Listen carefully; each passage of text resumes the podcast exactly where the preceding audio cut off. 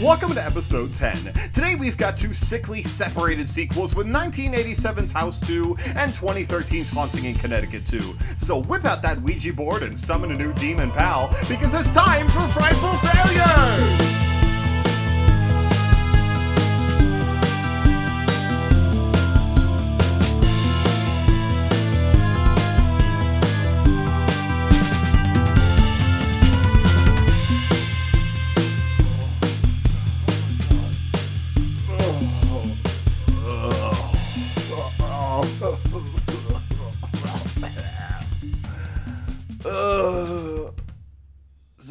Seem very concerned about me.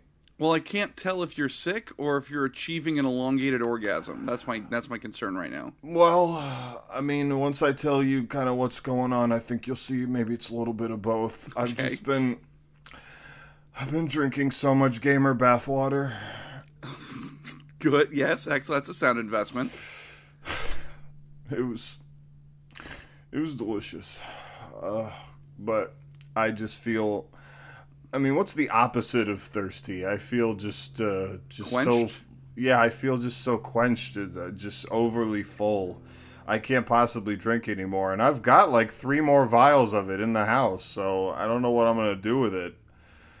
Does it? Do you keep it chilled? Is that is that what you? She leave it- recommended she she gave instructions and she recommended not to chill it that that could taint it i mean it really is it's pure the other thing is i have been blessing various parts of my house with it uh, just sort of a little Thank God- gentle flick Thank God you said house and not body. I assumed you were going to say body, and I was very not on well, board. i wasn't i wasn't there yet. Okay. i didn't get to that part yet um, but uh, but uh, all right okay i'm gonna maintain myself compose Appreciate that. Uh, yeah yeah okay uh, what are we doing here zach Well, greetings everyone, and welcome to another episode of Frightful Failures. I am your ghost host with the most, Zach Romero. Joining me, as always, is your ghost host with the most, Tien Guignol. And Tien, we're right in the midst of of sequel season here. It's uh, come down from the mountaintop. God themselves have decided that there's no money in original ideas anymore. It is only in sequels. We have Stranger Things 3, Doctor Sleep, Spider Man Far From Home, Jumanji 3, this time with Danny DeVito it's all about sequels. And with that in mind, we are right on the cusp, our fingers right on the pulse of media and film. So we thought, why not jump in on this trend ourselves? So we're jumping into not one, but two different sequel films without seeing the originals to discuss here. And um, I hated them both. So there, there's, there's your tease. Is your not very good tease going into this Yes, episode? uh, yep. Spoiler alert! A little spoiler cast here. Um, okay, well, well, uh, I'd be happy to jump right in here. Now, uh, I think the interesting thing, I don't know if we want to give up the goose about kind of the relation between these two sequels, but perhaps calling them a sequel isn't quite doing them justice in terms of what they actually are. And uh, I'll leave it up to you if you want to really kind of dive into exactly what makes them similar and dissimilar in terms of being sequels. Well, I would say that uh, both of them have to do with ghosts, kinda, maybe. Yes, yes, sort Um, of. hmm And then, yes, Tien is absolutely correct. Both the films, which I guess we should finally announce them, uh, 1987's House 2, The Second Story, and A Haunting in Connecticut 2, Ghosts of Georgia, both have no real connections to their original films and are what they call brother or sister ideas to the original films, which I think is a fancy way and an artsy way of saying these were unrelated films that we tacked these franchises onto in hopes to trick people and maybe get some more money out of this. Yes, and I I think there were varying levels of success or logic to doing that with either of these, but we'll get into that. So, uh, would we like to go ahead and get kicked off with House 2, the second story? I suppose we should. We can go chronologically here. So that was the film that I picked. House 2, the second story, released in 1987. Uh, and I have to say, going into this thing, a lot of this film feels very tailored to me. It was produced by Sean Cunningham, who basically invented the Friday the 13th series. Uh, Lar Park Lincoln uh, is a character in it, and she ended up playing the hero in my favorite Jason slasher. Uh, the original idea for the film was created by Fred Dekker, who uh, did Night of the Creeps, which is one of my favorite films, and your main uh, villain, I guess, of the film is voiced by Frank Welker, basically doing Doctor Claw from Inspector Gadget. So there's a lot going into this movie, a lot of components that I already enjoy. However, it's like when you go to uh, a restaurant with a soda fountain and you do a little bit of each flavor of soda because you're like, oh, I like all these flavors, and then you drink it and it gives you diabetes. That's what I feel like this film kind of did for me. So, Yeah. brief synopsis. Um, our main character Jesse inherits, I guess, uh, a house that's been in his family for generations. Um, he's the only living member of his family left. He goes in with like his girlfriend and buddy, and is I guess trying to find out more information about his family. Ends up discovering that his great grandfather, also named Jesse, was buried at that property and had some kind of crystal skull uh, which may or may not have magical powers. And so they dig up his great grandfather, who is still alive because of this magical skull.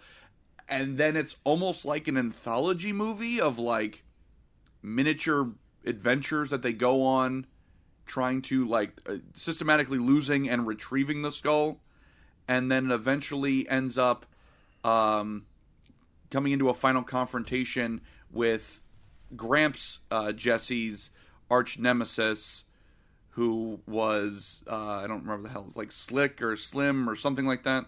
Um, It was Slick Dick. Slick Dick, there you go, Slick Dick O'Houlihan, the the the jumping cowboy, uh, Yeah. comes back from the dead, who also wants the skull, and they have this big uh, the big showdown at the end. There are some actually pretty impressive creature effects, some interesting puppet work, um, some decent makeup.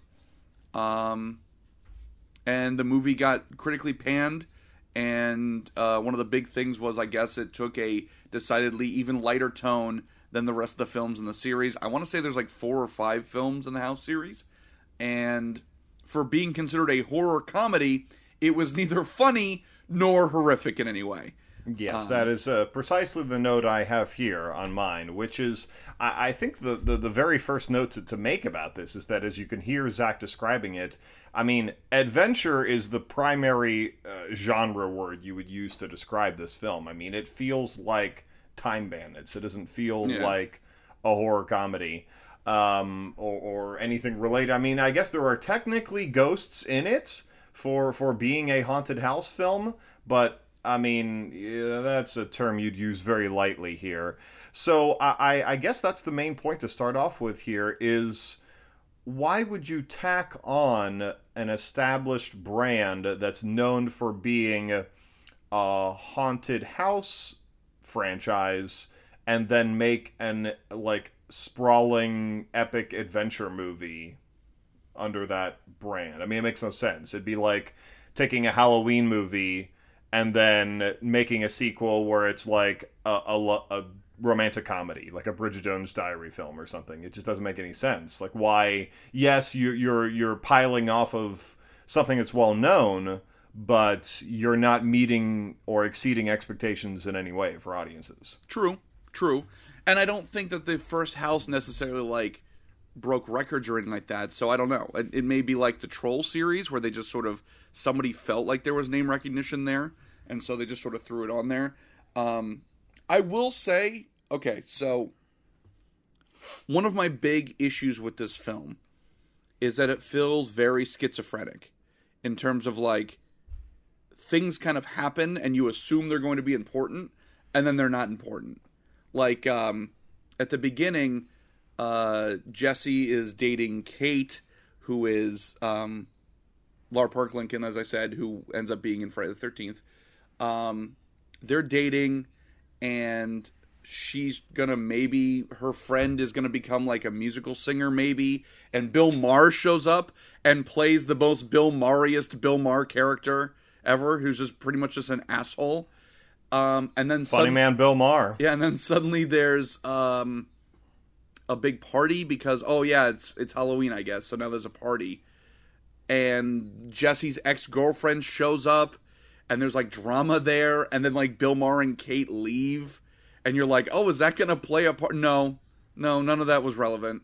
And it's like, "Oh, okay." But I think the idea of a horror comedy with like kind of zany characters and stuff like that can work but I think it would have worked if Fred Dekker had been in the driver's seat for this. Like, I guess he was just like the idea guy who kind of came up with the concept, but like him directing Night of the Creeps, for example, balances comedy and horror very, very well.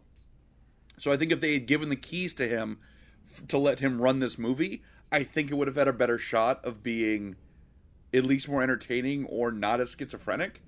I don't know if it necessarily would have done any better because like Night of the Creeps is underrated.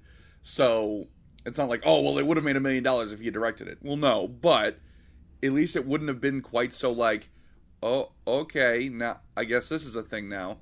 Like at one You, point, s- you, you say that, uh, however, um, uh, didn't Fred Dekker just direct the new Predator movie, which was a humongous piece of shit? no, I don't think so. Did he? No, I swear I just read an article recently. It was an interview with Fred Dekker, and they were talking about the Predator.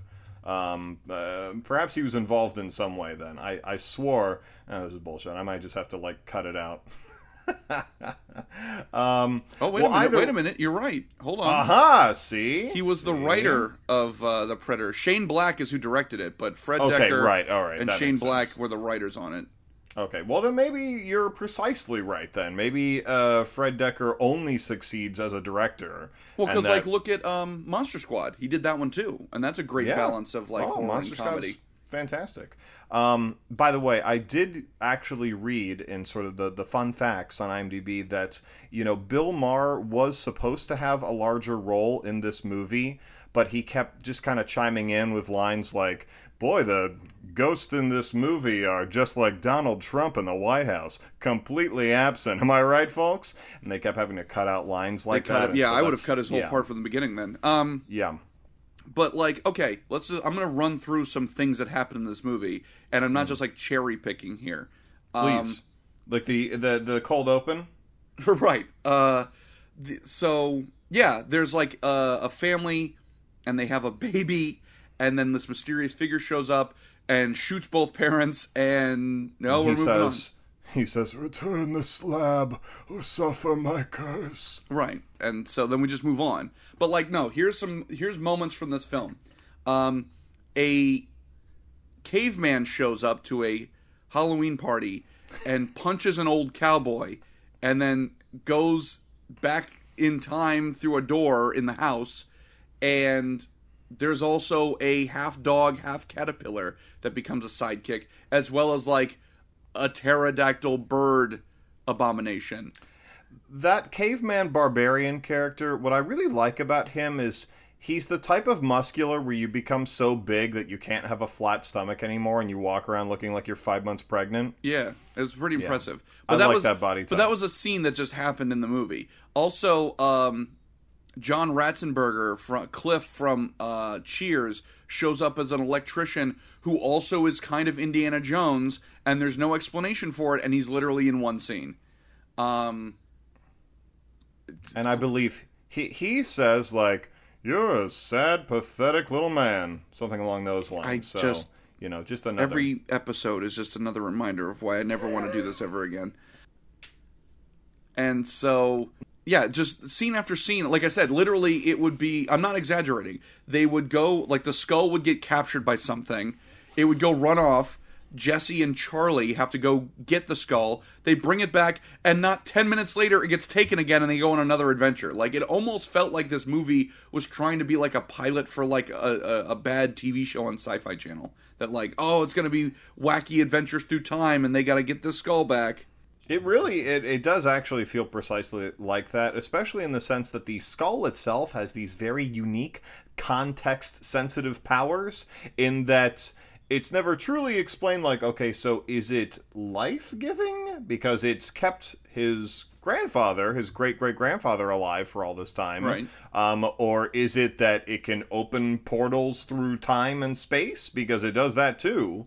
So, what exactly are its abilities? Where's Indiana Jones? Well, yeah, I, there's no context, and so I feel like that would lend itself well to a TV show, something like Quantum Leap, where the rules aren't always, you know, set in stone. and of the- sometimes they're like, "Well, we want to do this episode." Because that's one of my questions, too, is like, does the skull want to be taken? Because, like, it just makes a portal to a prehistoric land in one of the upstairs rooms.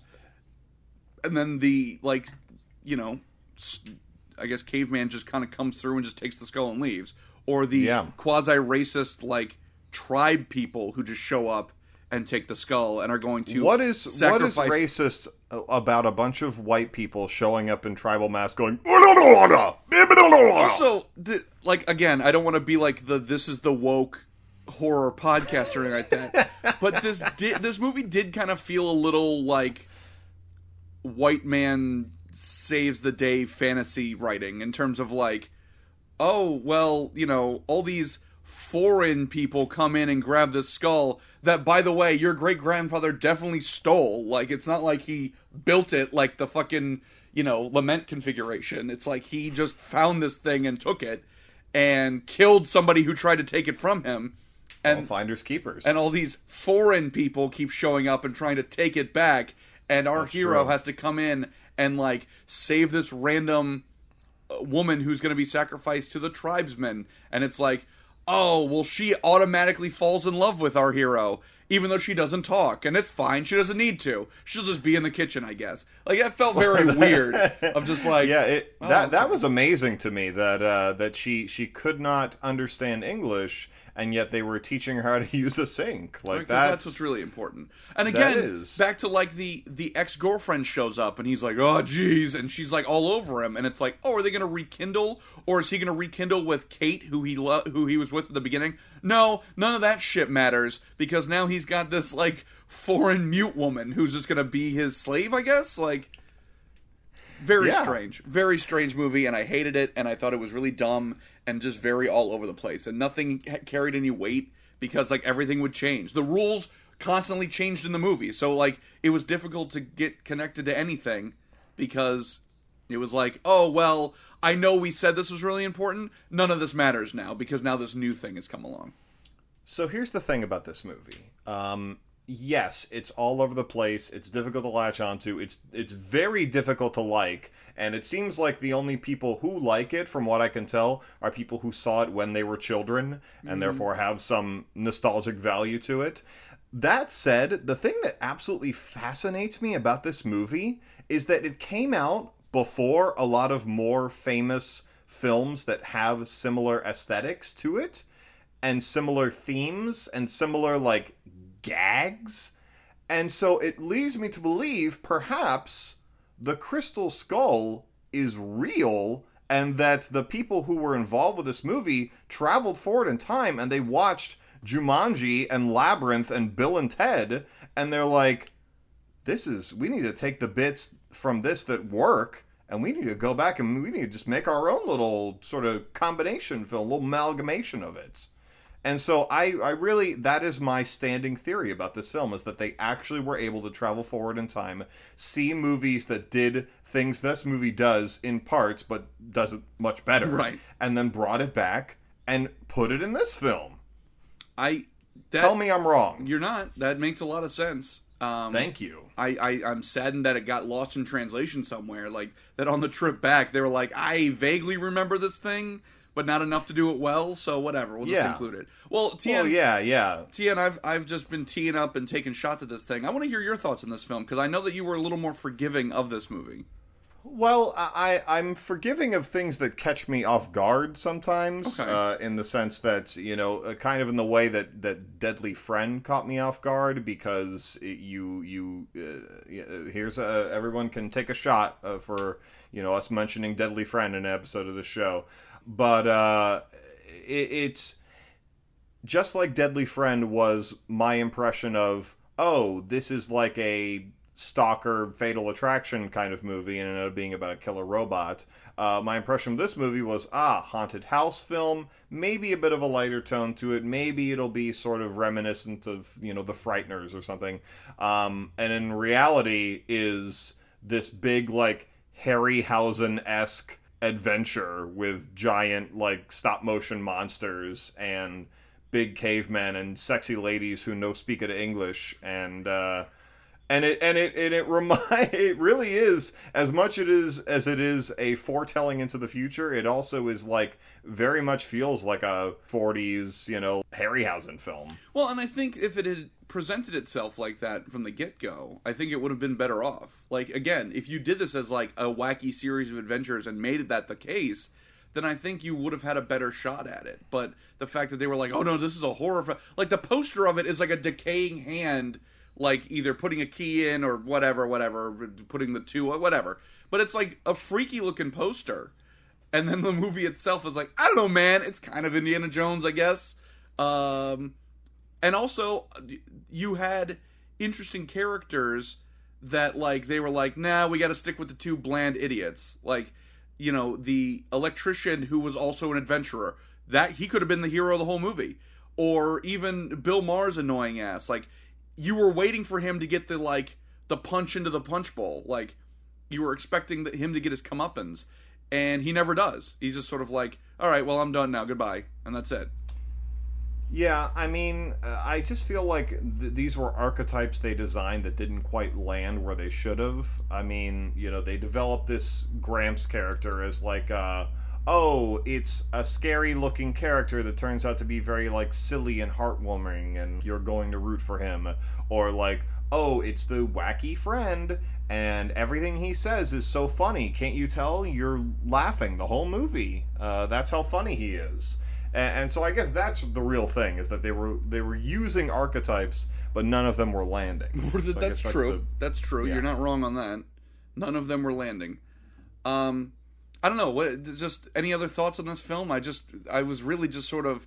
It, it's interesting. You kind of come off as almost like a wrestling fan because for wrestling fans, if something happens that's genuinely surprising that no one knew was coming, it's automatically looked at as a positive, even if it doesn't make sense in like the grand storytelling or whatever. Or uh, better example, um, the Luke I am your father moment in Star Wars.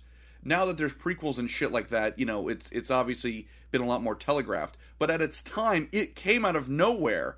And narratively, if you really break it down, it doesn't really mean anything. It's it's just sort of like a oh, okay, weird. He's his dad, okay. But it was such a shock to people that it's considered one of the greatest twists in history. But it's like, yeah, but a good twist should have like some kind of like um Edgar Wright films. Like they'll have a twist, but they kind of give you hints at the beginning or foreshadowing. So when you go back and rewatch it, you're like, oh, I should have seen that coming a mile away. This did not. It was just out of nowhere. It was just like, oh, by the way, Darth Vader's your dad.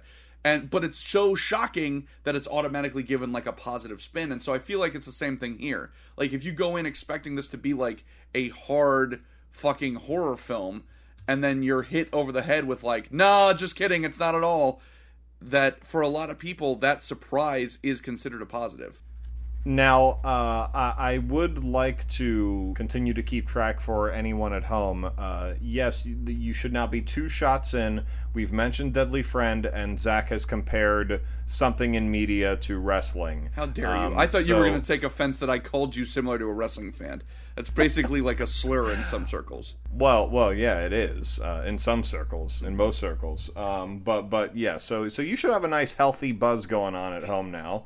Um, so uh, we'll we'll continue on here. Uh, I'm not sure. I mean, as much as this movie is so strange and all over the place, it, it almost is. It's it's difficult to to uh, analyze in that sense because, as Zach said, there are so many elements they wanted to include in this in terms of. I'm sure what they hoped was going to be the next, like, you know, giant, uh, huge 80s adventure franchise, and obviously did not become that. Uh, that it's it's difficult to sort of break it apart at that point and say like, well, of the many many elements that they try to shove into this like cowboy western ghost uh, prehistoric revenge film buddy comedy uh, cute child friendly i mean it is child friendly I, I, what, what is this film even rated? I don't think there's a single i don't think there's any blood in the whole film. I mean, people get shot but right but it's mostly ghosts who get shot so it doesn't matter yeah well yeah, let, no. me, let me ask you this since this is sort of a ghost lives matter thanks. You're very woke. Um, so, one thing that I would say uh, can be sort of exclusive for this particular episode of our show is how would you rate the actual ghosts in this film?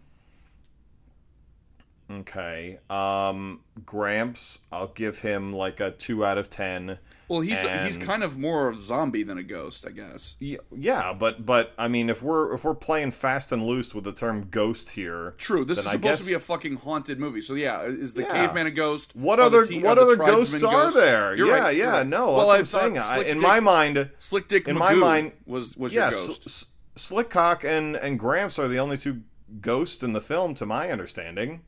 Well, actually, Bill Maher was a ghost the whole time. Are you serious? A ghost of comedy when it used to be relevant.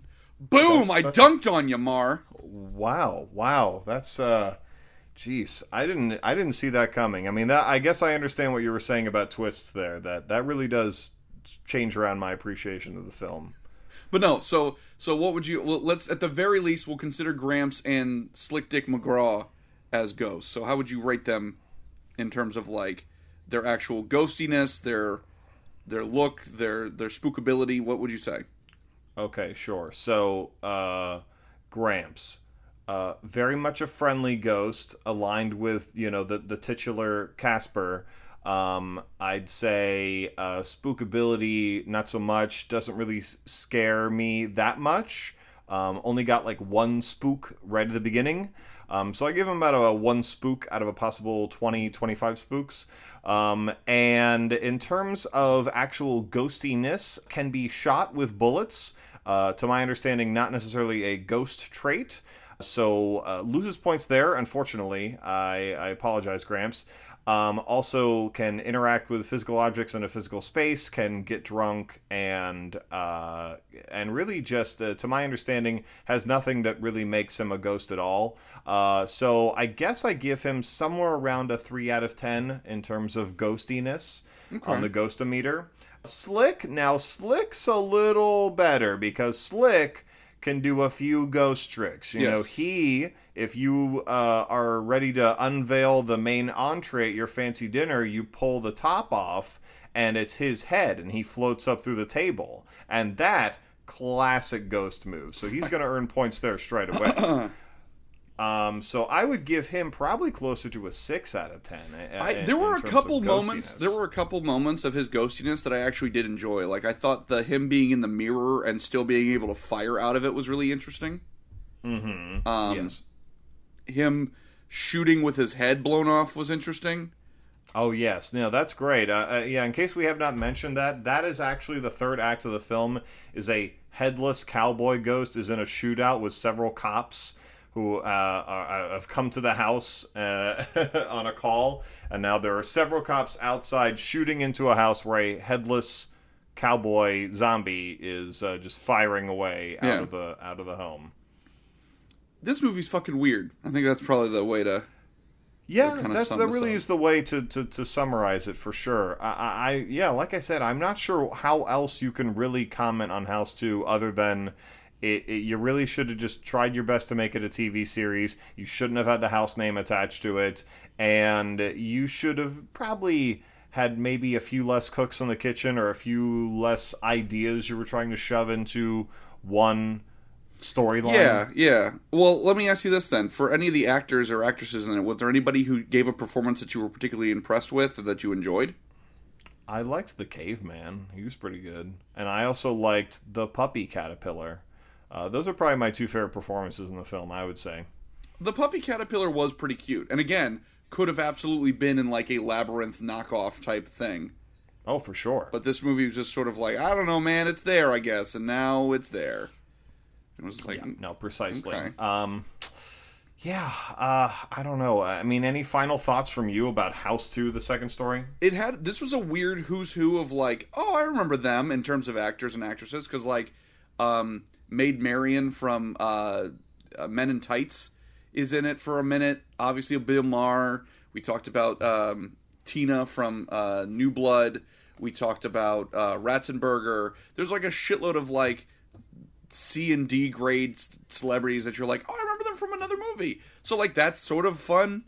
Um, the creature effects are interesting, uh, but overall the movie's a fucking mess. It's just a mess to watch. And like I said, nothing carries weight because the rules change like every ten minutes. So it's like, okay, this is difficult to get invested in because For all I know, this thing that seems very important in 10 minutes will mean nothing.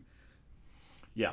No, absolutely. Um, so yeah, I mean, I'm not sure what else to possibly comment about it. Oh, and also the uh, the the funny sidekick is in Fright Night, so you know, yeah, you're you're correct. C and D grade actors. Um, yeah, House Two. Watch it as a kid. If you're a kid listening right now, you'll love it and you'll have fond memories of it uh, when you grow older. But otherwise, it's probably not the right movie for you. Yeah, House 2, more like House Poo, am I right? oh man, that's what I come to expect on this show. I'm literally I'm I'm creating a profile on Rotten Tomatoes right now. I'm not letting that go to waste. Oh, perfect. That's a, uh, all right. Yeah, we gotta. In fact, I'll make sure that that is the title of this episode. Um, but let's go ahead and, and take a break. Okay, Zach. Um, you know, it's been a little while since we've uh, flexed our creative muscles. I know we're both very busy people. You know, we have our little individual projects. Uh, I know you're working a lot of big stuff right now. Uh, Paramount and Fox obviously have you pretty pretty tight on a leash right now with, with what you're involved in. You can't say much about it, but uh, but we know that it's that it's a, a an Alien versus Predator sequel. So you know uh, you don't have to hide that to me. But but anyhow, um, why don't we talk a little bit about something I know that we've mentioned here before on the show, which is uh, our love, our mutual love for Annabelle. Right. Um, A modern day classic if there ever was.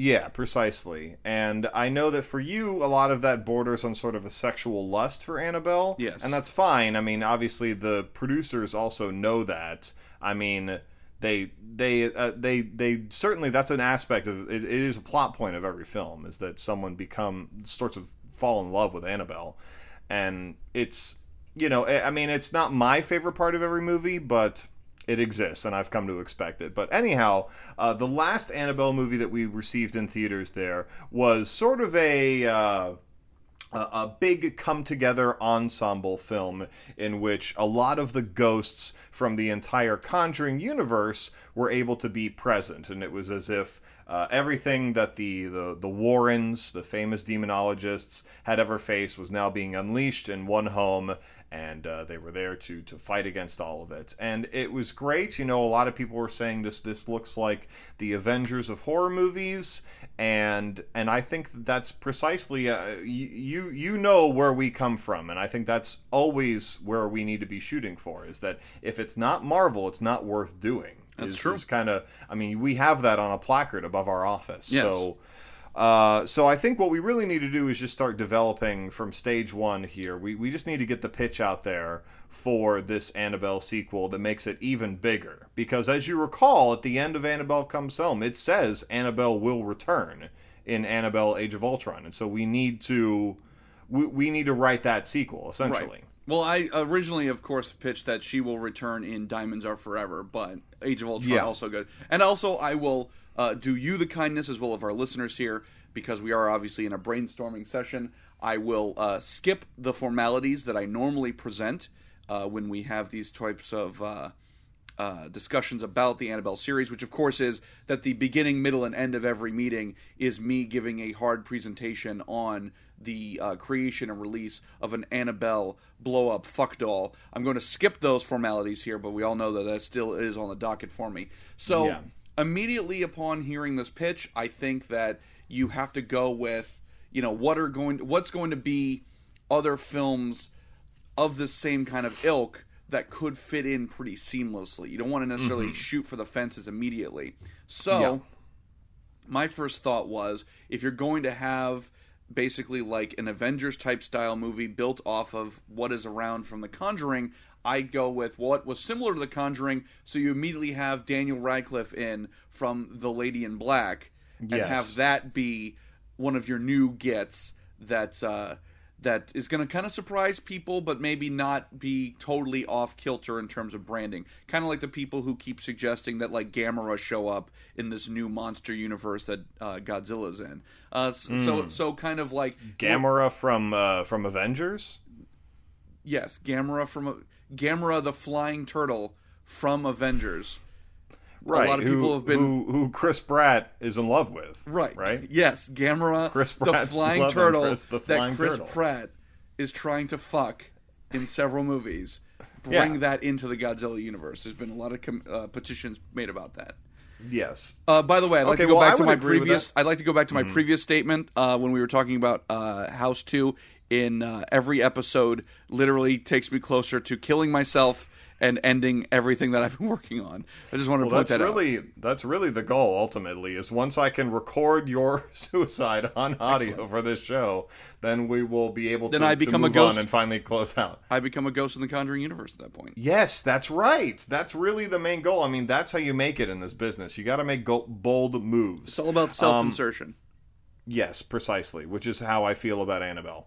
Um, so uh, the thing about Daniel Radcliffe, though, is that I think that perhaps a plot point we reach is that he dies in the movie, and then he essentially becomes his role in Swiss Army Man, where he's just like a farting like uh, tool corpse.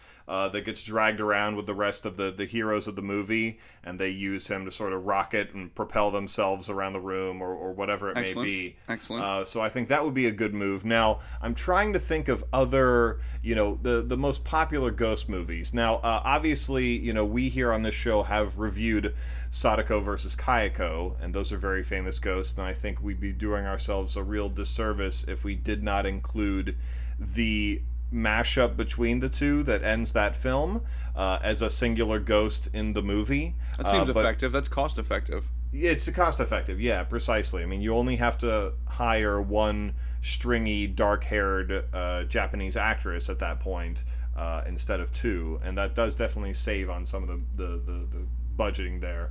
Um, I I would also like to make a call back to some of the hentai that I sent you in that episode. I really would wish that you would not make a call back to that ever. Um, no, here's the thing. Yes, that's cost effective, but if we're going with famous ghost films, I Mm-hmm. think that the number one get, the one that will guarantee butts in seats, would be Ghost Dad. You get Bill Cosby out of jail, and you have him star in this film alongside this tiny white doll.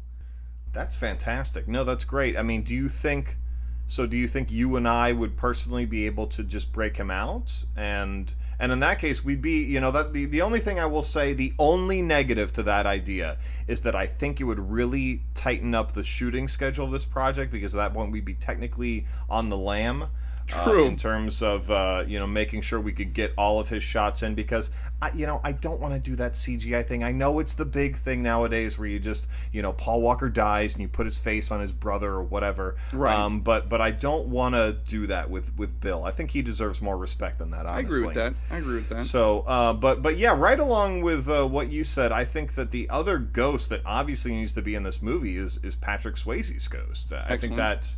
You know there, there's there's no chance. I mean, it, uh, to to to make a, a a ghost movie and not have his ghost in it. I mean, it would be like. It would be like making a Spider-Man movie without Spider-Man. I mean, it, it would be the expectation. You're putting the name right there in the title. You're saying Annabelle uh, the 13 ghosts of annabelle or, or whatever and so I mean, that name's got real marketability to it. If we're being honest here, uh, I would say Zoinks. That that name's got a lot of marketability. no i, I agree completely and i mean are we sure we want to do this as a movie and not a miniseries where we sort of have a vincent price impersonator opening up every episode and speaking to annabelle and telling her th- about the next ghost that she needs to go and i think it, i mean we've been tiptoeing around it but i think annabelle needs to be the protagonist Oh, of course, this. it has to be at this point. Yeah, and uh, much like the Dora the Explorer movie that's coming out, I think that we need to just hire like a kind of twenty-year-old, Right. Uh, you know, makes you feel uncomfortable sexuality about your sexuality uh, actress um, to play Annabelle and have her be the the hero. Right. Well, I would also say that if we had the right budget, I think the the main villain of uh, of this, because Annabelle obviously is going to be our hero at this point, Yeah. would be um, Beetlejuice. Oh, However, well, he's the ghost with the most. I mean, however, not Michael Keaton Beetlejuice. the Broadway Beetlejuice. the yeah, Broadway, obviously. yeah, the Broadway money grubbing, uh, piss on the grave of a great film, um, sort of like, oh, here's an Adam Driver reference. that Beetlejuice specifically. I will go ahead and just break the veil of irony that this is behind and say that I've listened to that soundtrack many times and actually am a fan of it. Uh, but uh, I will but also break the veil, and I will say that that's three for three on moments in this episode that makes me want to quit this show and never ever do it again. So that there for for those keeping track at home, we're three for three, and uh, we're you know we're just starting this episode. Listen, just because Beetlejuice makes a reference to hipsters vaping in the Broadway show does not mean that it's pissing on the Michael. Keaton's Here's face. the thing: the fact that Beetlejuice has made any sort of reference to vaping means that just burn down all of Broadway. It had a good run. You're done though. You're done. You had your chance. We let Listen. it slide with cats for 175 years. That's too much. okay, here's the thing. Um, Beetlejuice. Whatever you're about to say, I hate it already. I hate it. I hate whatever you're about to say. Beetlejuice is being marketed to a younger audience. Okay, You don't get a younger audience than when it's a fucking cartoon. So what the fuck are you talking about? It was a fucking animated cartoon. Listen, the cartoon doesn't even. uh, He's he's Lydia's friend in the cartoon. There's no. Uh, What? You- There's you no think fucking undertone? Is that what you're about to say? Yes. No undertone of hey, remember Yes. time we almost got married and we were definitely gonna fuck? Is that what you're saying? Is the big problem yes, with the cartoon? I wanted the sexual undertones between Beetlejuice and Lydia in the cartoon. you got Pierre the gay skeleton. That's as much sexual undertone as you need. Listen, I'm going to be 100% honest with you. The only thing that I remember about that show is that there's an episode where they go back to Roman times and Julius Caesar is a literal head of lettuce. Good. Yes, That's that's, the- hilarious. That's a hell of a lot funnier than fucking hey, I'm Beetlejuice on stage. Here's a vaping joke. It's 2019. Is this funny? Are people enjoying this? I enjoyed it very much. Hey folks, I'm taking a shit on things. Whomp whomp. And here's a fucking insult. Like, no, fuck you. Fuck you, fuck that show. Welcome to the show, everybody. Uh, we're breaking the. I'm like Deadpool. I'm breaking the fourth wall. yeah. I would have been less offended if the show was called Beetlejuice the Musical, parentheses, he's basically like Deadpool.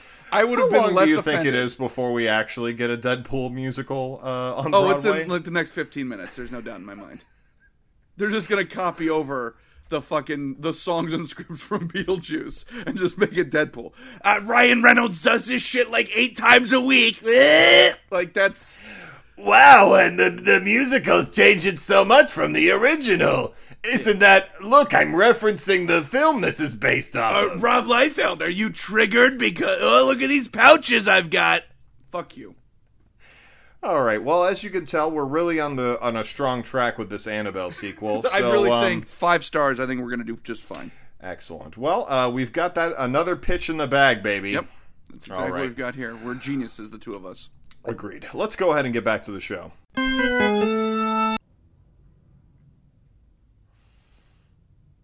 That's you, buddy. Oh fuck. Uh yes, so we are back. Uh what a kind, even keeled debate, no doubt. And now it's time for our second sequel with no equal. And by that I mean it has nothing to do with the goddamn original. Uh, we are talking about the uh, 2013 Haunting in Connecticut 2 Ghosts of Georgia. Often referred to as the worst title of any film in existence. I can see that. Uh, but uh, but that said, uh, it is it is as we said a brother sister film, much like House Two. There's the big connection. There is that this also has uh, virtually nothing to do with the original movie. Uh, it has nothing to do with Connecticut at all. Uh, it is entirely about these ghosts of Georgia. And uh, let's just give a little synopsis here. So, um, there's a MILF and her hot husband. They move into a new home out in the forest of Georgia where uh, the mom, uh, in the first five minutes of the movie, you see that she is experiencing visions. She's on medication for it. Uh, she is seeing what seems to be like ghosts. Um, and it's implied that most of her life she's experienced this, most of her adult life, and she's always been medicated for it. Her family is aware. Um, and her daughter who is probably 11, 12, Yeah. Um, starts to have the same sort of phenomena where she is reporting these imaginary friends that uh, uh, you know actually seem to have you know knowledge that she couldn't possibly have, like gold being buried around this new house, and you know the locations of certain things that she couldn't possibly have known, etc., etc. And so the mother uh, worries that uh, she's contracting the same disease that the mother believes that she has that's not you know paranormal in any way um, and the uh, is it her sister who's like their the- neighbor basi- now Basically, the chaotic hot aunt. yeah the chaotic hot aunt um, who is like a, a mystical person and is trying to convince both her sister uh, and now that her niece, Niece, yeah. that uh, that this is in fact paranormal experience that it's a gift it's not you know a disease it's not you know a mental illness. Um, and so they start to dig into the mystery of who were these residents that owned this uh, owned this old uh, secluded house out in Georgia and why are we experiencing more visions now that we're out here? Who are these spirits if that's what they are and it's it's a real mystery and you get It to is. uncover it through the film Yes. Now, this film. uh, Now, I have zero clue. Why is it called? Is it just like Houseware in terms of like somebody thought, oh well, Haunting in Connecticut tricked enough people on Netflix, you know, to watch that they were just going to do the same thing because they don't make any reference to like, oh, they're bringing in like a Ghost Squad team from Connecticut to check this out or anything like that. Like, it's just sort of like, I- no, I that's think- also a thing. I think quite literally the only connecting tissue is that it's based on a true story and it's sort of produced in the same way that it's off of uh, someone's biography of a, a paranormal account, and that's it. So one of the things that I struggled with with this film is they they've mentioned that the house that this family has moved into is the house of a former station master during the Underground Railroad era. So basically, this guy would help hide runaway slaves and help them to kind of travel on um, north. And so Heidi, the little girl, sees like what appears to be ghosts of slaves, and then there's this Mr. Gordy who like is an old white man who seems kind of grumpy, and so I was kind of uncomfortable about that in terms of like a go a, a dumb ghost movie trying to have like a social awareness to it of like like if you were gonna have a movie talking about the ghosts of runaway slaves i feel like this was not the film that was gonna do that justice. Yeah, if anything, I mean, like, I have no doubt that, like, Jordan Peele could produce, like, an interesting and relevant and woke movie about, like, the ghosts of runaway slaves um, and have it star a black family and, Yeah. and have it be relevant and have it be you know notable african american actors in it so that the you know themes run deep. Uh, but yeah it really is uncomfortable that these are uh, all just the most white bread milk toast people you can imagine with these deep deep georgian southern accents. Which can we talk about that for just a moment? Please. Now uh, tn you and i have lived in florida for quite some time yes the north of the south Right. And so, that being said, does the exaggerated southern twang in this film does that offend you in any way? Uh, I mean, it doesn't offend me in the sense that I'm like, you know, my uncle born in Georgia and he don't talk like that. Um, however, it does uh, it it it grates away at me, uh, for sure. I feel like a lot of Floridians, we have very strong feelings about like white trash and about like because because Florida is so divisive and that it has so many like major cities and like tourism spots that we deal with so many cultures that we don't have to deal. It's not like Georgia or Tennessee or Alabama where it's like almost entirely just, you know, like southern folk. That's true. So so if anything, uh, uh, Floridians have been sort of bred to know that like the worst parts of Florida are where you're going to find these types of people. That's it. You know, you, you gotta you gotta move to the city in Florida to avoid all that. Yeah, maybe that's it. But like just watching this film, I was just very put off that like, you know, it was like they would forget how southern they were supposed to be from scene to scene. Like they would be talking about something and they would be like, "Well, you know, maybe you know you're overdoing it with the medication," or like, "Well, maybe this place is okay to live." And then it would be a, a scene where they would be like, "Oh, you're supposed to be really southern." They'd be like, "Oh, hey, uh, Heidi, you're supposed to be going with your mama." What are you doing out here in the field? And it's like, where the hell did this voice come from all of a sudden? Yeah, no, that's very true. I feel like it, it, it, truly would change scene to scene, and you would often notice that the beginning of a scene would be super, super strong Southern, like, Heidi, if you don't get out of that bathtub soon, like, I'm gonna come in there and give you a whooping. And then, like, the scene would continue, and it would be like, my God, Heidi, what has happened to you? Yeah. What?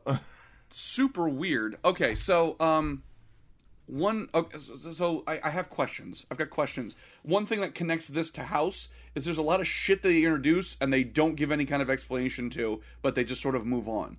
So as tien pointed out our uh, main character uh, or the main mom uh, is it uh, lisa i believe? Yeah lisa.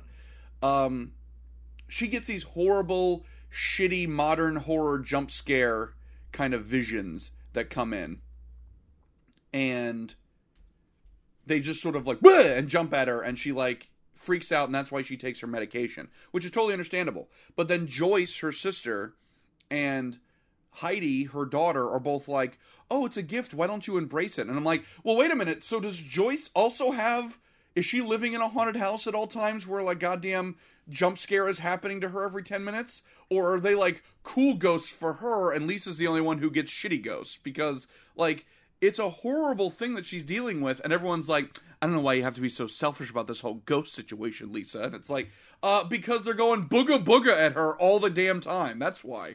I, I, I don't understand why Joyce was like, this is a gift, not a curse. I don't know why you treat it that way. I don't know. How come? Maybe because when I'm sitting on the edge of my bed first thing in the morning, our dead mother is looking at me and going, How fucking dare you? Like, maybe that's why I take medication. Like, I didn't understand where the movie was coming from of like, she just needs to let these ghosts into her heart. That's her problem. And I'm like, these ghosts are horrific looking. I don't want to put them in my heart either. I mean, that's fair. Um, I think that perhaps the point Joyce is trying to make is that uh, she's in denial about it, and that she's trying to play it off as that there's there's nothing uh, out of the ordinary in it, and that it, it truly is just uh, hallucinations. That it just is her mind playing tricks on her, and that there is no real uh, paranormal activity going on, um, which is fine, I suppose. I will say that throughout much of the movie, despite the things that obviously prove that it isn't just hallucinations and it isn't just, oh, her daughter is, you know, uh, it's a hereditary thing, and now her daughter is contracting the same illness as her mother, and now she's seeing hallucinations. Like, no, the daughter knows things now that she never would have known if it were there if there were not interference from some other forces. So you know what I say is throw this mom in a, in a river in Egypt because she is in denial. I, that's I would say that's four for four in terms of moments that make me regret doing this. Um, let me ask you something. So there's a scene in the movie when uh, some spooky shit's going down, and so um, Heidi, the little girl's in the bathtub, and her mom's like, "All right, get up, dry off, you know, go to bed." And Heidi's like, "Oh, but I'm seeing ghosts," and her mom's like, "No, you're not. Shut the hell up. Go to bed." And so Heidi's like, "I can't believe you don't believe me. If you loved me, you'd believe me." And she's like, "Oh, it's because I love you is why I don't believe you. Know, get your ass to bed." And so then ghosts attack her. Uh, ghosts attack Heidi in the bathtub. Oh my god. Uh, her mom pulls her out she almost drowned. Holy shit. They take her to the hospital. And then they're like, oh, Heidi, what happened? And she's like, oh, my mom tried to hold me under the water and tried to kill me. And everyone's like, what the fuck? You a bitch, Lisa? And she's like, that's not what happened. And they're like, oh, you a bitch. And so they all leave. And Lisa's about to leave. And Heidi's like, hmm, it sucks when no one believes you, isn't it? I'm like, oh, so the real plot of this movie is that this child is a goddamn psychopath and that she's a sociopath now. And she's like, I'm gonna fake my own death and blame it on you, mommy. How you like that? Now yeah. who's not getting cookies before bed, you motherfucker? Like it's that yeah. was like that is dark. That is deep and dark. It was really dark, and it was like kind of the only time that that happened. Honestly, every, yeah. Then the rest time... of the movie's like Anyway, this little girl's got all kinds of troubles. Yeah, yeah. Other than that, she was playing a pretty typical role of a little girl in a horror movie in terms of, you know, ha- uh, experiencing a lot of the ghost and trying to get her parents to believe her, and then being the one that is in danger, you know, being the one that's dropped in the hole with the ghosts. You know, all that was pretty typical. But that one moment was, was like, wow, apparently Mr. Gordy, uh, the previous owner of this house, this spirit that she's been talking to, is really teaching this 11 year old child, like, advanced emotional ma- manipulation. Well, like, and then the uh, worst the worst part is that it works. Because the next scene, they're like, "We're bringing in a goddamn exorcism because this girl's seeing ghosts." Like, like the mom's like, "Well, I'm not going to jail, so I guess we're gonna play along with whatever this ghost narrative is now."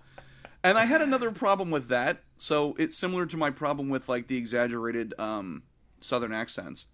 So they bring in this preacher from town and he's going to do this like elaborate blessing on little Heidi to make sure that she gets protected from these spirits.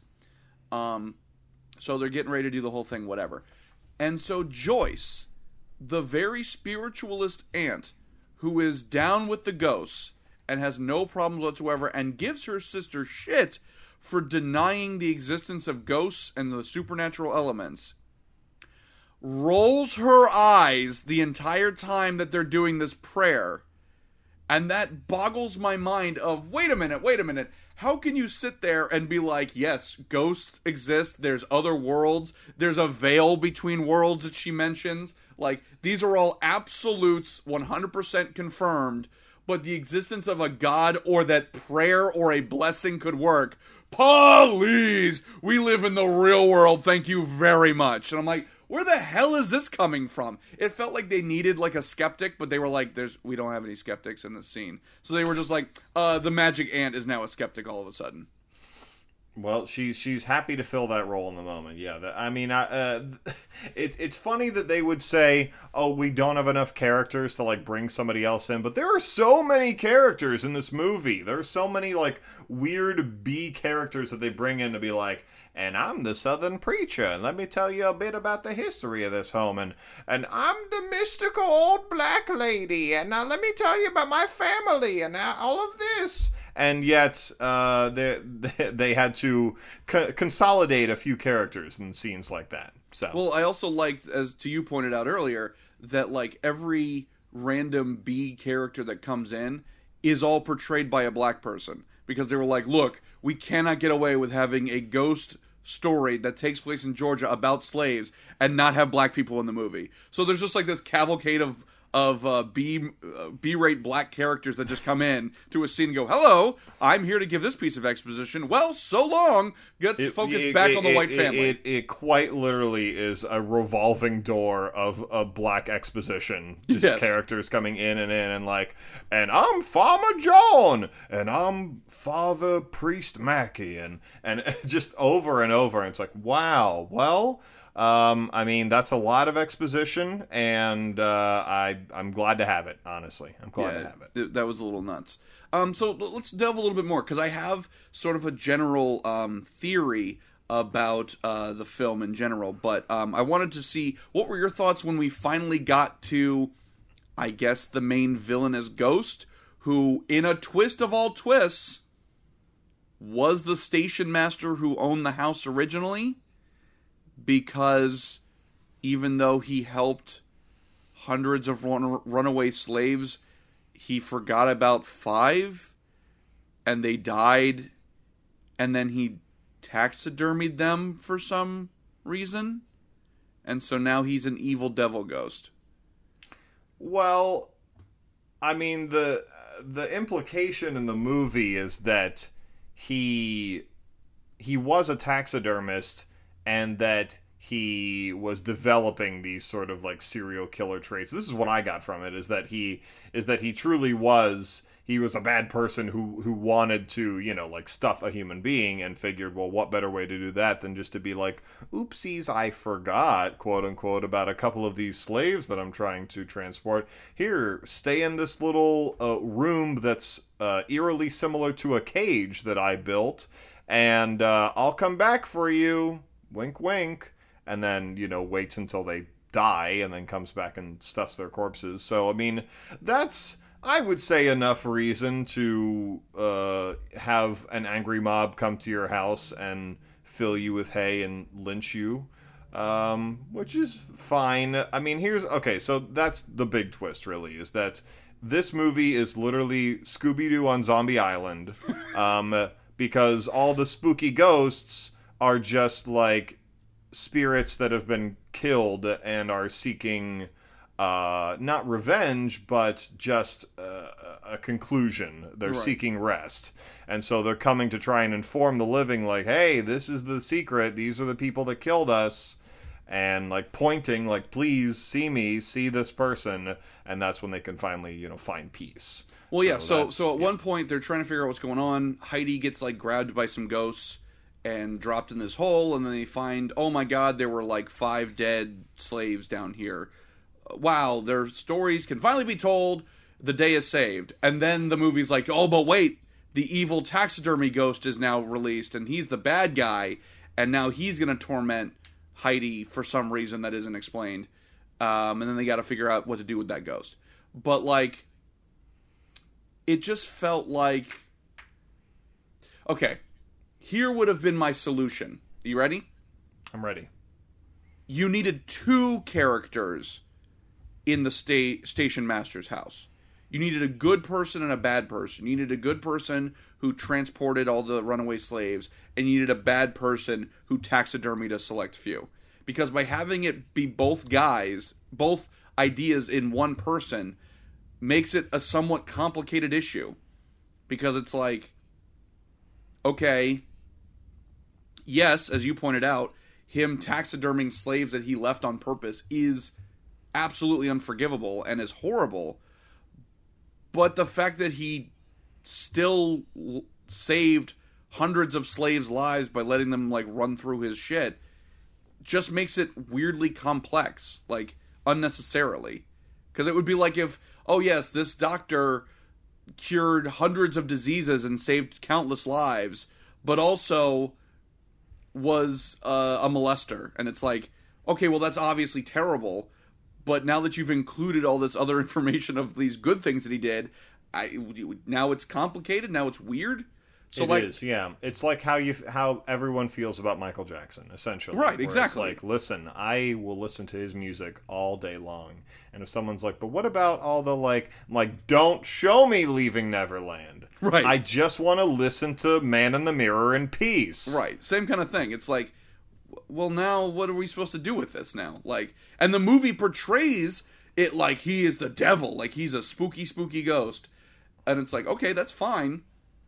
But what about all the good shit that he did? Like, and I'm not trying to be like what aboutism guy, but like, it just makes it overly com- complicated when it doesn't need to be. Just have a different person there. Be like, oh, his brother was the one who was helping everybody, and this guy was a psycho, and he ended up killing his brother one day and stuffing him along with these five remaining slaves and that's why he's evil. And then he tarnishes the family's legacy. Something like that. But having it be the same guy is like uh, so what was his bag? Why didn't he do that to all the slaves then? Like why was he like oh i'm gonna be cool for like 200 but at 205 uh-uh, i'm fucking flipping the switch on that like i don't it just it was very weird Essentially, what Zach is trying to say is that, you know, I mean, how many women did Bill Cosby drug? No, like I'm 20, not 30? try- God but damn it, I'm not how to many do that. hundreds of people did Bill make laugh? You know, No, like that's the real comparison. To say that at all. I'm just saying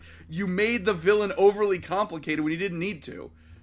Because your crowd's gonna be like, well, wait, what is it? Like, I had to re, I had to go back and rewatch some parts because I thought I missed. I'm like, well, is this the same guy? Is the station master the station master? Is it the same dude? Like, To- or, to- or, to- or no? Here's a better your point- solution. Here's a better solution. Okay, so all right, so fine. the station master is Are you great fixing the films here? Is that what you're doing? kind of sort of shut up so the station master is good and he helps all the slaves okay great his son grows up racist and hates what his father is doing and ends up killing and taxidermying whatever. That way it's like very clear of like okay his son is bad that's the bad ghost. Not like oh well i don't know people are are are shades of gray is basically what the ghost became. Like i don't know man ghosts are complicated Like it just felt weird when it was very It's clear. true to life. Ghosts are complicated in real life too. But that would be like if it if fucking Jason Voorhees was like, yes, he killed all these camp counselors and innocent people, but goddamn if he didn't boost the agriculture around this whole Crystal Lake area of New Jersey. Like he's really doing great for the community overall. I got to be honest with you. He's That's really true. limiting the carbon footprint of this area of New Jersey. Like it's just it's making it overly complicated when it doesn't need to. I mean that's fair, and to uh, to to agree with you and to add on to that, I believe that in sort of the epilogue of the film, um, they mentioned something about how they were going to just kind of cover up this and just make it where only the good part of the station master's legacy was what was remembered. Am I wrong? I'm pretty sure it said something like that, where that's that's what they're going to kind of leave as the mark that people can find on history was all the slaves that he saved. Yeah, maybe. I don't know. It's weird. Um, so and before I get into my, I'm gonna take a mega shit on this. Do you have anything else that you want to throw in? Anything else? Um, My only other comments are about the literal epilogue cards at the end of the movie, which I loved. So uh, you can go ahead and, and, and take your shit first. so uh, the the thing about this film is that it felt like that on set there was like the head producer of the film was a very cranky toddler. And what I mean by that is it felt like every time the movie was reaching sort of like what could have been a conclusion, it's like the the toddler producer was just like, yeah, but then what happened? Like, oh, Heidi's down in this hole, but her dad makes a heroic save, and while they're down there, they discover that there were five slaves who were unjustly killed, and now their spirits can finally rest, and like their story can be told to the world, and now the world's a better place. The end. Yeah, but then what happened? Uh, uh, well, it turns out that in the same area as the the ghost slaves, there was also a bad guy ghost, and now he's gonna haunt that place, and so the family's gonna get in their car and they're gonna leave. Okay, but then what happens? Oh, jeez, uh, f- uh, the car won't start, and so now the family has to go and deal with the ghost because now they're Ghostbusters, I guess. But then what happens? God, I um, I don't know. The mom is in the secret cave, and the spooky ghost is there, and then the other ghosts are gonna high five the mom, and now they're gonna kill the bad guy ghost. And there, it just kept going like every time the movie would be like, okay, well you could basically end it here. It just felt like they were like, no, keep going, and it's like, fuck, uh, okay, well now the family has to do this now instead. It was it was very annoying. Right. No, I mean, I understand that entirely. It does seem like a sort of never ending story of uh, where they were trying to get to. The finish line kept moving. Yeah, they kept moving the goalposts every time. It was like, all right, we're closing in on an ending here, and then it would be like, oh, but now what about this ghost? And like, what can this guy? What about this guy though? What's he have to say? Yeah, there really was a point like 30 minutes before the end of the movie where it felt very conclusive and was like, ah, we're, we're wrapping it up here. And that's when they started introducing to be like, turns out it was all the station master. Yeah. So, yeah. Um, I will say though, just to kind of wrap up here about uh, Haunting in Connecticut 2 Ghost of Georgia, that it does have epilogue cards, like a lot of based on true story films have, where it gives the you know the the the further future into where all of these people ended up, and then actually shows the real people that the story is based on. And as you know, these are incredibly sexy, hot Hollywood actors and actresses in this movie, and especially the husband, uh, Chad Michael Murray, I believe it is, who's like from Cinderella Story and One Tree Hill One Tree Hill, yeah. and and so he's like just the hottest Georgia Southern cop you can imagine. And then it shows the real husband at the end, and he just looks like the most standard Georgia boy you'd imagine, like a, a body like a leg of lamb wearing camo.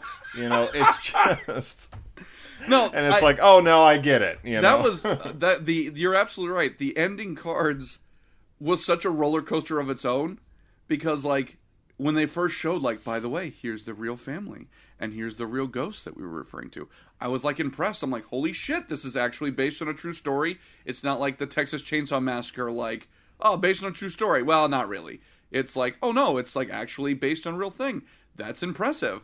And then it shows the people and it's like oh boy these are some fugly georgia people and we definitely uh, went for the big like upgrade and all of these actors and actresses. I think they really just sort of used the real people, to be honest. That's that's kind of my my note about this. Um, but but that said, I mean, did you have any sort of final final notes about uh, uh, or thoughts about Haunting in Connecticut 2 Ghost of Georgia? Like I said, I felt like there's a much smarter movie out there somewhere that could have actually done, you know, this justice. That could have absolutely, you know, taken a story about that is complicated and like you said have prominent black figures in it and like really tell a difficult story and not have it just be like oh boy these ghosts are really being a pain in the tuchus to the sweet little white family. Like it just felt like this was just a very this was not the movie to to handle this topic.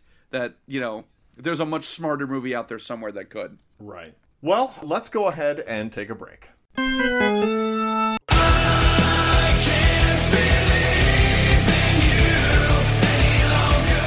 From his mother's basement, weighing in at 195 pounds, he wishes, and knowing absolutely nothing about the world of professional wrestling, he is the Clueless Wrestler!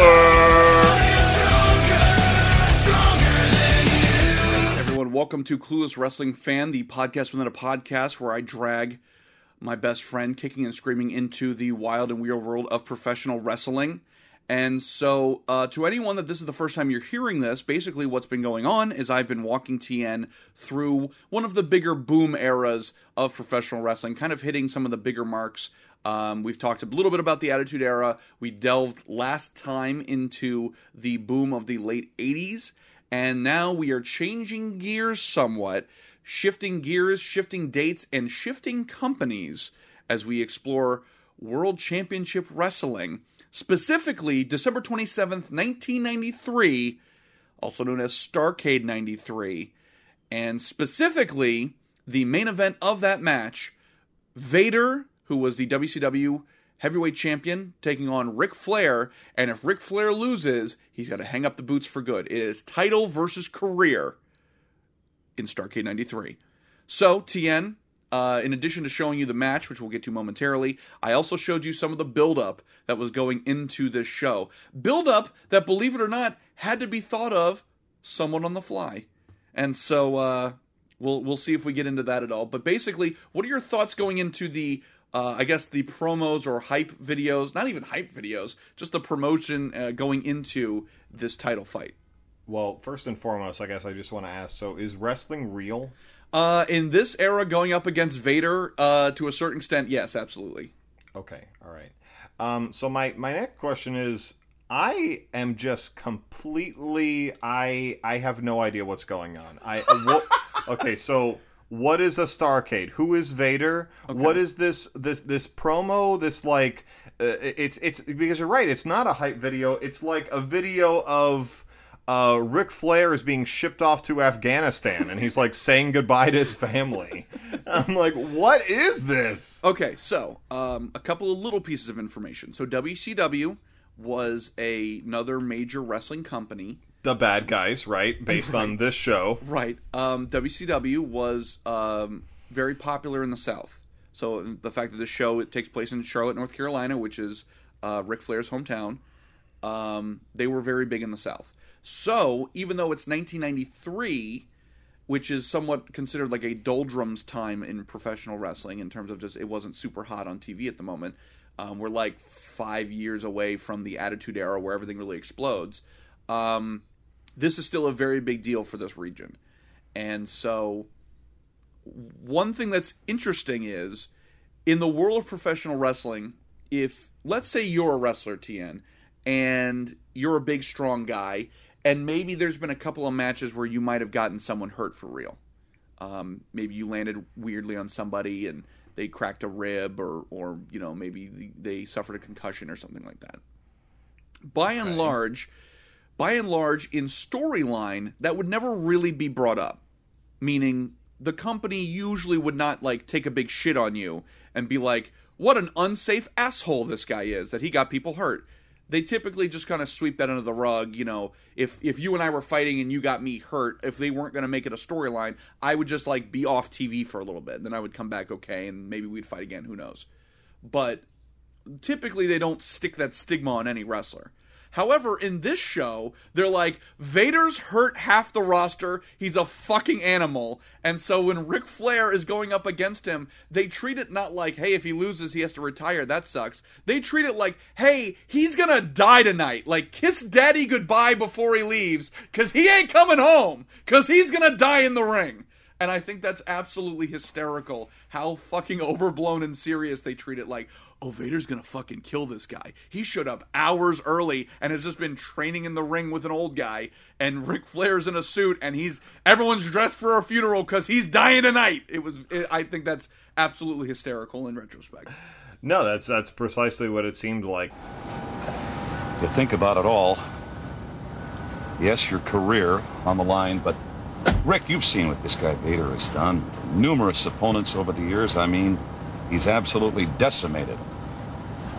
Gene, I knew what Vader was about before I signed the contract. So, uh, uh, all right. So, is Starcade? I mean, am I just am I am I making connections that aren't there? That it's it's Starcade and this guy's name is Vader. I, I guess I just I'm I'm totally caught off guard by this. No, no, no. It's that has nothing to do with it. Starcade is sort of like um, imagine like a baby WrestleMania.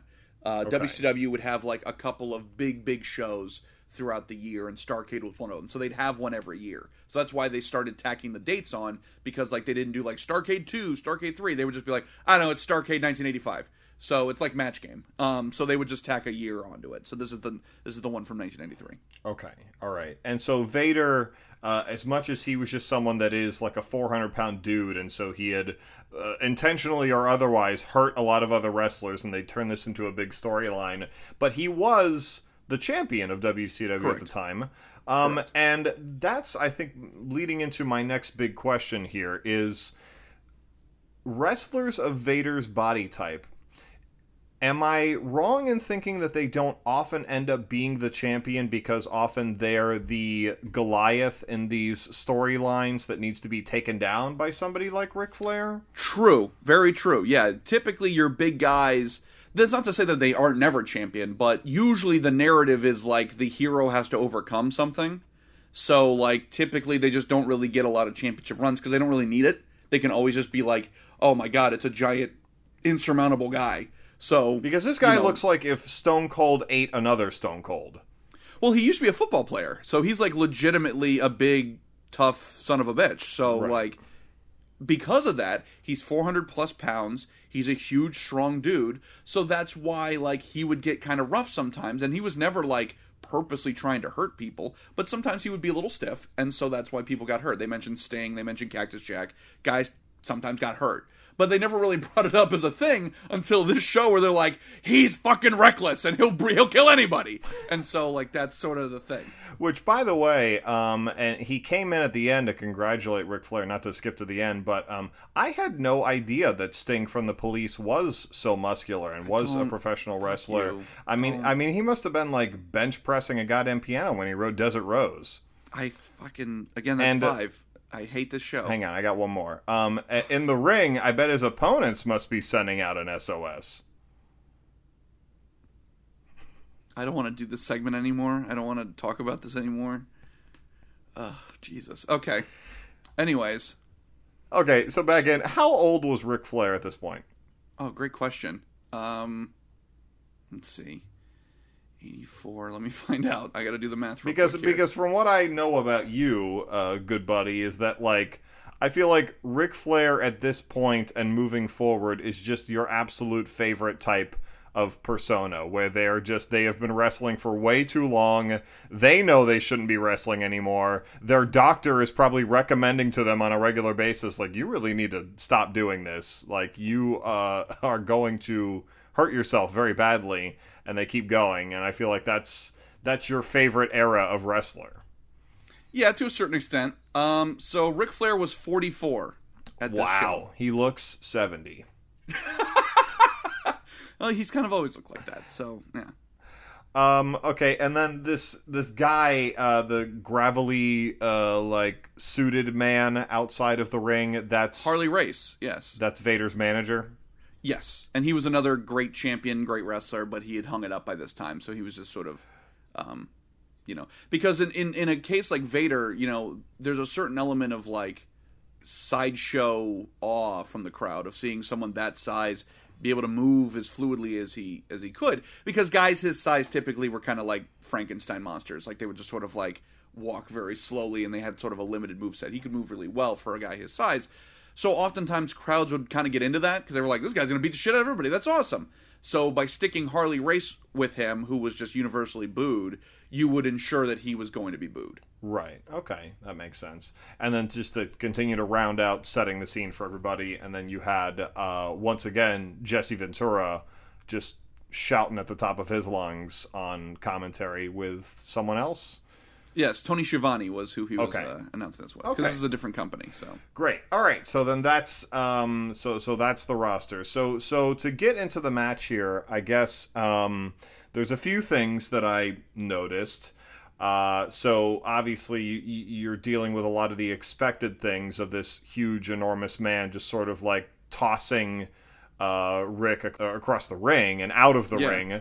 Um, but another thing I really noticed that I maybe haven't uh, or have ignored or suspended my disbelief uh, a little more of up until this particular match is just how much close-ups will do a disservice for some of these moves. Yes. Uh, like there's there's one point where Ric like drags Vader to one of the poles at the ropes and acts as if he's going to sort of slam his leg up against it, and in reality bends his leg at the knee against it as if he's like working his joint out at a chiropractor or something. Yes. Um, and and then another moment where he is on top of uh, Vader and is punching him in the face. Um, but there's a camera right up there, and it's like, oh, you're punching an invisible wall half an inch away from Vader's face. Yeah, a little bit. Now, now I will say this is probably one of like the more I would say like old school type of wrestling matches in terms of like it's very southern. It's very easy. The the story of like the big bad guy and the the underdog is is the champ that we all want. Um, and so this is definitely your like older type of wrestling of everything we watched, even beyond Hulk Hogan and Macho Man. Like that was more of an old storytelling in terms of like they're just going to do a couple of big spots and get the crowd crazy. This was like the knockdown, drag out. And although you're right in terms of there are definitely things that miss by a mile, um, there is a certain level of brutality to this match, in my opinion. Like Ric Flair chops the shit out of Vader at several points, and Vader's like, nah. And then at some points, uh, Vader would like do like a back body drop or body slam Flair, and Flair just lands like a pile of laundry, and you can hear him go like, "Oh Jesus!" when he hits the mat. Like you're like, "Oh God, this is awful!" Like, don't hurt him, Yeah. Jesus. Don't hurt this old man. There is one point where he like four year old gent. yeah, there is one point where he like drops them onto the uh, the metal railing separating the audience, and it's Ric go like, "Oh." yeah, he's definitely going to be bruised. Yeah, seriously, he's definitely going to be bruised. Um, okay, so here's one of my biggest questions uh, that that has come up now that I've seen this match here, um, and and I guess it was a question that I had before, but it never quite came up to this extent. So, I cannot think of any other form of media that shares talent with its competition as much as professional wrestling. Do non-compete clauses not exist in wrestling contracts? Um, in the older days, they did not nearly. They they very rarely existed, and now they do, but it's still a limited amount of time.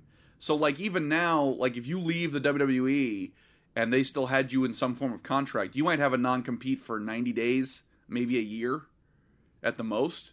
But by no means is it like a forever thing. So yeah, like Jesse Ventura quit WWF and jumped ship to WCW to be their commentary guy. And, you know, Ric Flair uh, had some issues with the um, with the management of WCW, so he quit in 1992 and went over to WWF. And in that case, he carried their goddamn belt with him over to WWF because he had put the deposit down on it, so technically he owned it. Like there was a lot of weird shit that happened in, Wow. in wrestling. So yeah, there's a lot of jumping of ship more so than like movies or anything else. Although you know, there's been people who have played multiple superheroes and stuff, so it's not like completely unheard of. Well, that's but- true, but in my mind, this would be almost like uh, if uh, you know the creator of the Fairly Odd Parents was just like, "Hey, I'm going to go make a show for Cartoon Network now," like you know, True. right in the early 2000s, and then And it's called Fairly Odd Jesus, and it's really it's going to be really good. well, um, so so he was Nature Boy for WCW, and yeah, but he kind of owned that name, so he carried that everywhere he went. oh, okay, but I thought he was something else, Ric Flair, at some point.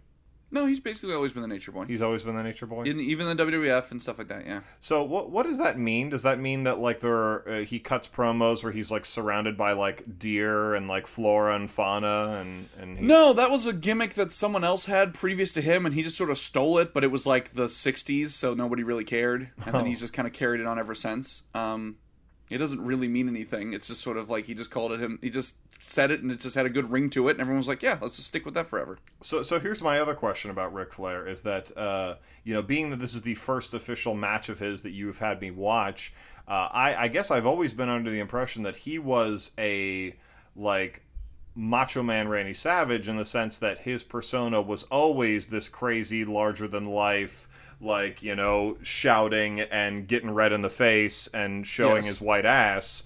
Um, Right. That uh, that that was pretty much it. There was no notes below that, and yet this is so subdued. I mean, he gets out of there and uh, he's he's cutting promos like he's goddamn Obama. He's just like, well, that Vader, he's a great wrestler, and I'm honored to be here. You know, instead of just Right. the woo and stuff like you would True, expect. which you're absolutely right. I showed you the one match in his career when it's like serious business because he's like, I may die, and like it's like there's no, you can't woo that. You can't throw your jacket down and elbow drop it because you're you're about to die. It's just sort of like this is the one somber sort of affair.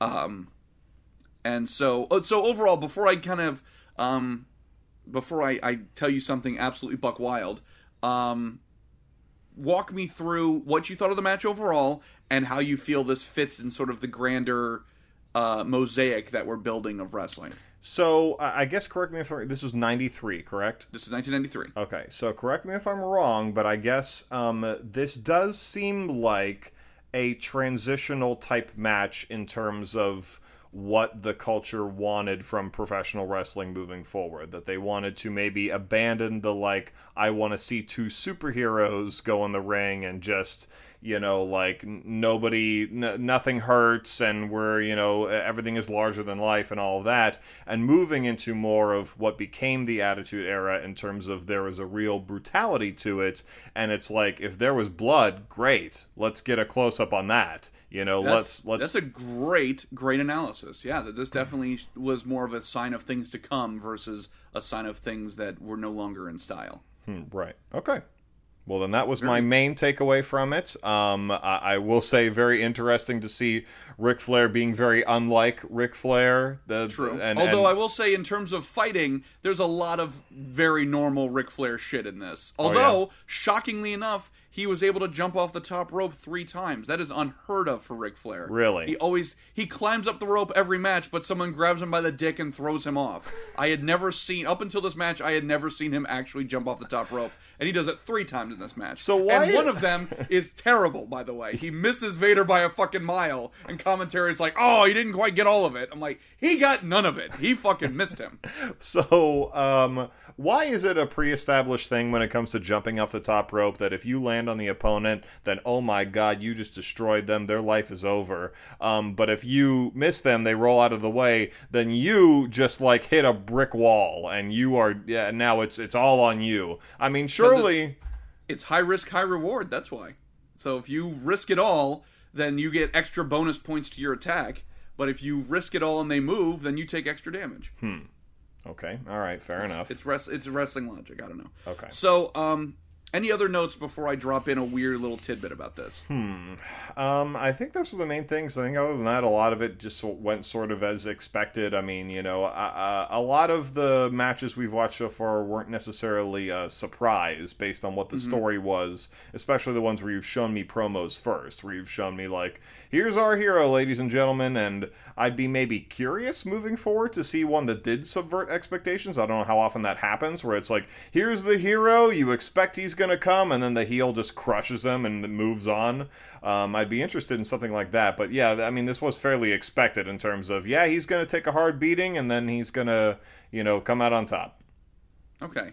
So I said at the very beginning of this, I kind of teased that like this was somewhat thought up on the fly. So when Starcade 93 was originally announced and was originally being promoted, the main event was not Vader versus Flair for the title. The original main event was Vader versus someone who they were really pushing at the time, a giant dude named Sid Vicious. That was going to be the big. Basically, it was going to be like monster versus monster. It was going to be two giant dudes battling it out for the championship. However, uh, behind the scenes, after um, you know um, SuperBrawl, which was like the last, or no, not before SuperBrawl. So it was basically the show before this. Um, Sid Vicious behind the scenes fucking stabbed another wrestler with a pair of scissors. Oh my god. And so they like basically fired him on the spot. And then they were like, holy shit, we need a new fucking ending for this show now. And so they just threw Ric Flair in. So that's why Ric Flair puts his career on the line because they were like, uh, just a regular title match with Ric Flair and Vader, who had fought before, was not going to necessarily like get asses in seats. But to have it be like, oh my god, if Ric Flair loses, then he's done forever, was why they threw that that stipulation in to try to spice up the sauce a little bit. Because otherwise, it was just like, hey, we're replacing Sid Vicious with Ric Flair, who people loved. Don't get me wrong; it's not like it was a downgrade considerably, but in terms of like narrative wise, you're going from it's goddamn Godzilla versus King Kong to it's Godzilla versus Godzooky, and it's like, wait, what? No, nobody wants that. Or Godzilla versus a completely different film. Like, wait, what? So to try to keep it that level, they introduced the whole like, oh, Flair will retire if he loses. Hmm. Okay. Well, I guess that makes more sense. Um, and w- was this often a stake that would be uh, offered? Like, hey, if I lose, I'm done. I'm out of the game. You usually would do like a loser leaves town. So like back in the territory days, it would be like a feud between you and I, and be like, look, whoever loses this match, you're out of town, baby. And so one of us would lose, and then we would just go work other companies for a while. Um, so obviously, that would usually be something that would be lined up with their legitimate career moves. Like, hey, listen, I just signed a contract with WCW, and so you're gonna need to defeat me so I can go do that. Exactly. You're gonna need to pin me so that I can go put on a mask and go wrestle somewhere else for a little bit. Right. Right. Yeah. Okay. So that's so that's part of like I said, we're we're sort of we kind of cut in the middle here. We went, you know, late '80s, and then we've we've dabbled in the Attitude Era, and so this was sort of in between those two things. Um, in like I said, what is considered a doldrum of wrestling overall, but was not necessarily a a low point for WCW. Interestingly enough, and we'll leave it on this, that during the Attitude Era for WWE, when it was really hitting its best numbers and was really feuding with WCW, once we got into the new millennium, WWE was able to maintain the momentum, whereas WCW, on the other hand, completely fell apart and shit the bed. So that's where, who knows, that might be a sign of things to come, but nevertheless, Tien is still somewhat ambivalent about wrestling. I'm still over explaining, and that's the name of the show, people. So we hope you've enjoyed this podcast within a podcast. Let's get back to the show. One, two, three.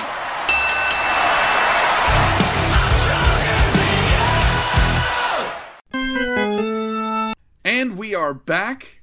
Again, apologies for over explaining and rambling about, um, you know, people in, in their undies fighting in front of, uh, you know, weird Southerners. I like that I was so against uh, big Southern accents, but I'm all in favor of, like, these Southern goofs in, in North Carolina, you know, being like, "Whoa, is that a man riding a shrimp on top of Vader?" Like, it was ridiculous. Anyway, that's all that. Welcome back to the traditional show, Frightful Failures, Zach Romero, Tien Guignol, and it is time for us to flex our creative muscle and fix these two films. So, Tien, let's start with uh, House 2, The Second Story, which that title should tell you everything you need to know about this movie, because it's a company going, eh? Pretty clever, right? You and you get roll it. your eyes and go, You get it. fucking idiots. Uh, did you notice how uh, the protagonist, like Jesse, and that kind of looks like Steve Coogan? Am I wrong? No, you're not wrong. He definitely has a Coogan esque look to him. Okay, well, I mean, I, I do have a primary fix for this, but but I wanted to to kind of tackle some of the smaller pieces of it first and, and see you know what we kind of thought about that. So instead of Bill Maher, we could have gotten like John Oliver in there, maybe.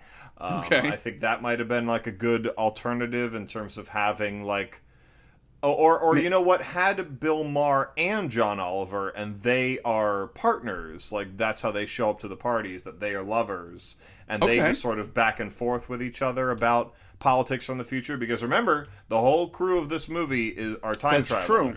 so That's they true. they know what's to come.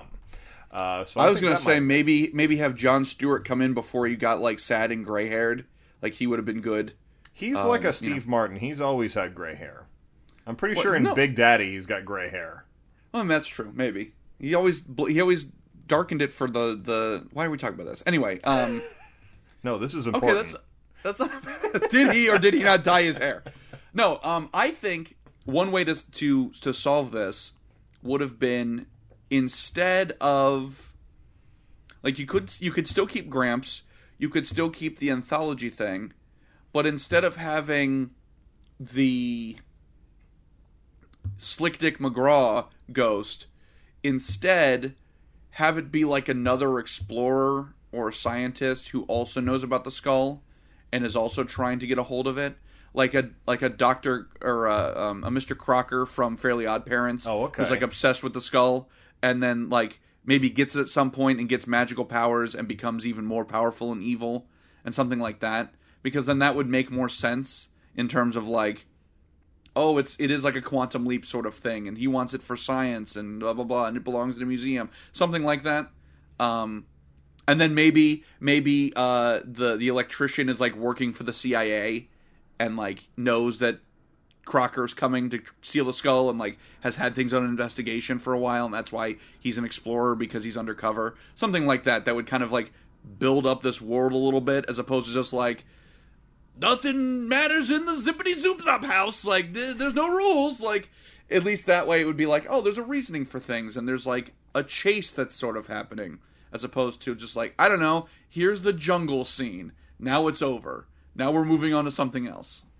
Also, we didn't talk about this. What did you think about the ending? I literally was just going to bring that up. That that Yeah. that uh, we we literally did not mention that at all in the actual segment, but it ends with a straight up epilogue that he goes back to the old west to bury Gramps, and then he just leaves the crystal skull sitting on a pile of rocks. Which I understand that they're saying like, oh, this means nothing to me, and I don't want any it, it any part of it. But like, you still know that it's super powerful and mystic. Why don't you leave it out in the open for just anyone to come along? So here's my fix: is that uh, he leaves the crystal skull on a pile of rocks out in the open at Gramps' grave in the Old West, and then you see a pair of cowboy boots walk over and lean down and pick it up, and it stands up, and it's uh, the the camera pans up, and it's goddamn Doc Brown.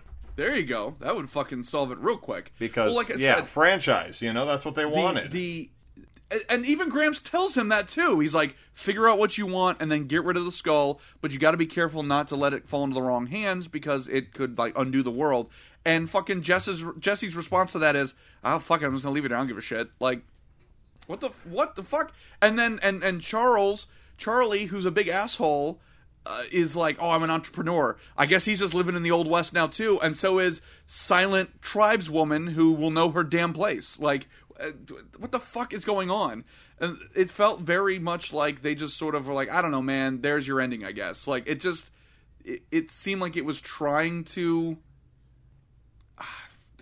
trying to wrap things up in a nice little bow, but they didn't have like a good enough idea. And they're like, I don't know, man. They're all cowboys now. Fuck it. it, it, it, it, it truly feels like they were trying to set up for the sequel. Like they were trying to be like, Doc's in the Old West. He's alive. Um, It did feel very much like a ripoff of that. But but once again, time frame wise, I mean, Back to the Future Two came out in uh, '88. I thought Oh, maybe. Yeah, you might be right. Hold on. time frame with this. This thing came out in '87 because first Back to the Future came out in '85. You know. Right. Um, I'm not sure when two came out. Hold on, Either I'm way, doing research. I'm doing research. I'm doing research. I'm doing research. It came out in '89. Holy shit! There you go. See? You see what I'm saying here about this whole future thing? So here's my real fix. They should have not been so subtle about what obviously was their gift that they had a real crystal skull that was transporting them through time and they were watching movies from the future. They should have just went full for it. So, um uh, just f- go full Jumanji. Have the skull like open up and there's a board game inside it, and that way when they open up the room and it's suddenly a jungle and they walk into the jungle, I mean you can just go full Jumanji at this point. Maybe uh uh the the friend Charlie starts turning into a monkey at one point. Uh, I mean, that know. would have been an, an improvement. Yeah. Yeah, for sure. So I, I feel like that, that, that- and and you know what? Go way further into the future. Surely this crystal skull of theirs did not have much of a you know uh, actual time frame on how far they could go. So they could have been like, hey, by the way, giant eight foot tall blue people, and they have sex with their tails. I about mean, that, that? would have been an improvement. So, uh, yeah, I mean, go even beyond where we're at now. I mean, tell me, I mean, do all the Avatar sequels at that point. If you, it, That's what this all comes down to is Well, Avatar yeah. sequels. Also, um, if you've got time travel capabilities, how about you fucking tell Steven Spielberg to knock it off trying to make a Crystal Skull fucking movie because Hmm. that one sucked out loud. Yeah, they could have just uh, they could have made it and then gone back into the future and be like, Mm-mm, no, learn from our mistakes. It didn't work. Nobody liked it. Don't try it. And he would have been like, oh, okay, all right, fine, I won't do it. Won't. won't do Also, it." this felt like they the the space time jumps in this movie felt a lot like it was dependent on whatever they had easy access to in terms of like costuming and stuff. Well, yeah, So they, like, they, oh, they were it's filming this on a back lot, and they're like, uh, dig through the old, you know, dig through the leftovers. They're the lost and found. What do we got in there? Barbarian costume.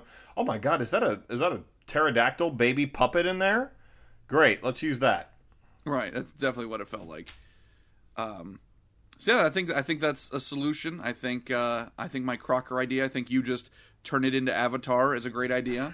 Um, Well, I mean that that's an easy fix. Is just make any movie an Avatar because it's a perfect film. I mean, we almost have to take that off the table in terms of like That's true. that would literally solve any film's problem. It would. What about the characters that just fucking disappear? Would you do anything with them? Uh, in terms of the like, Bill Maher, Kate, the ex girlfriend, um, the the electrician, um, the party guests, the people who took him in as a baby. There's a shitload of side characters that are just like, well, goodbye, and that's it. Like, would Maybe- you do anything with any of them? Well, maybe the big reveal is that when they get to the Ooga Booga people at the end, they take their masks off, and it's like Bill Maher and all the party guests, and it's like they've been in on it the whole time, and they were after the Crystal Skull. That would make no sense, and yet it would be the most sensical thing going on in this movie. It would it would have the most grounded in reality aspects. I would be like, okay, it's news to me, but okay, Yeah, I can live no, with this. absolutely. I think uh, make Bill Maher the the Mr. Crocker character. Honestly, One hundred percent correct. The fact that they didn't have Bill Maher, prime Bill Maher, who is genuinely an asshole in this movie. The fact that they did not fucking have him have his comeuppance. Yeah. Like, and he snitched on the on Jesse getting like sexually assaulted by his ex. Like he goes and immediately snitches on him with his current girlfriend just to be a cockblock and gets no comeuppance. Like he's just like, yeah, I ruined your whole relationship. Fuck you. I'm driving away with her. You know we gonna fuck in the back seat. Like anyway, so long. Here are the end credits. Like what the hell? Yeah, you know, um, you, you could have had that scene where, uh, you know, Bill is sort of confidently uh, goading Jesse to open up the cabinet and reveal what is his ex is in there or whatever. And meanwhile, it's sort of this, uh, you know, wacky slapstick situation where in reality he knows that Gramps the zombie is in there. Um, but you could have just spun that situation around and had Bill Maher like. Well, if you're not going to show me that there are fairies inside this cabinet here, I mean that would have been great. I think Switch that- out fairies for mummies and then do that again. Do another take. Okay, all right, here we go. Take two. Mm. Uh, you know, Donald Trump. God damn you. God damn you. Also, I came up with the perfect idea. You ready? Okay, So, end of the movie, blah, blah, blah, Old West, they buried Gramps, the skull's on there, right? yes, Th- then you see the cowboy boots come over, okay. pick up the crystal skull. It's Bill Maher with like a big mustache or something like that. Oh yes, and okay. Jesse's like, oh, hey, what's your name there, cowboy? And he's like, oh, I'm. Bill Maher the second or whatever. I'm He's Bill like, Maher. what are you great-grandpa." looking at, butthead? Yeah, there you go. And then he's oh, no, he's like, "What are you looking at, liberal?" And uh and so then Jesse's like, "Cool." Wait, is this? And uh, then are we changing around? Bill Maher is now like he's he's like Alex Jones now. All of a I sudden, I don't know. He Bill Maher is also just kind of an asshole, so I don't know. Um, Okay, Uh, so then Jesse's like, "Oh, you're Bill Maher's ancestor, great," and then guns him down so that Bill Maher never exists.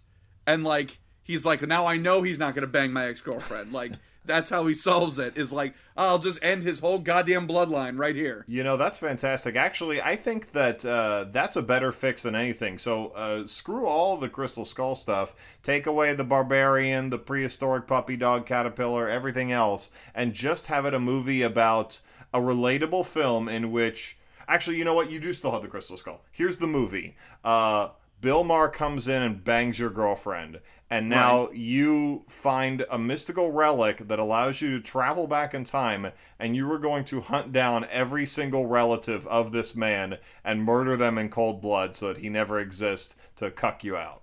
Yeah, and then and your your line every time before you shoot one of his relatives, you just go, "Hey." Stan Lee sends his regards. Boom! And then fucking kill. And they're like, who's Stan Lee? And you bam, and then they're dead. That's right. No, that's perfect.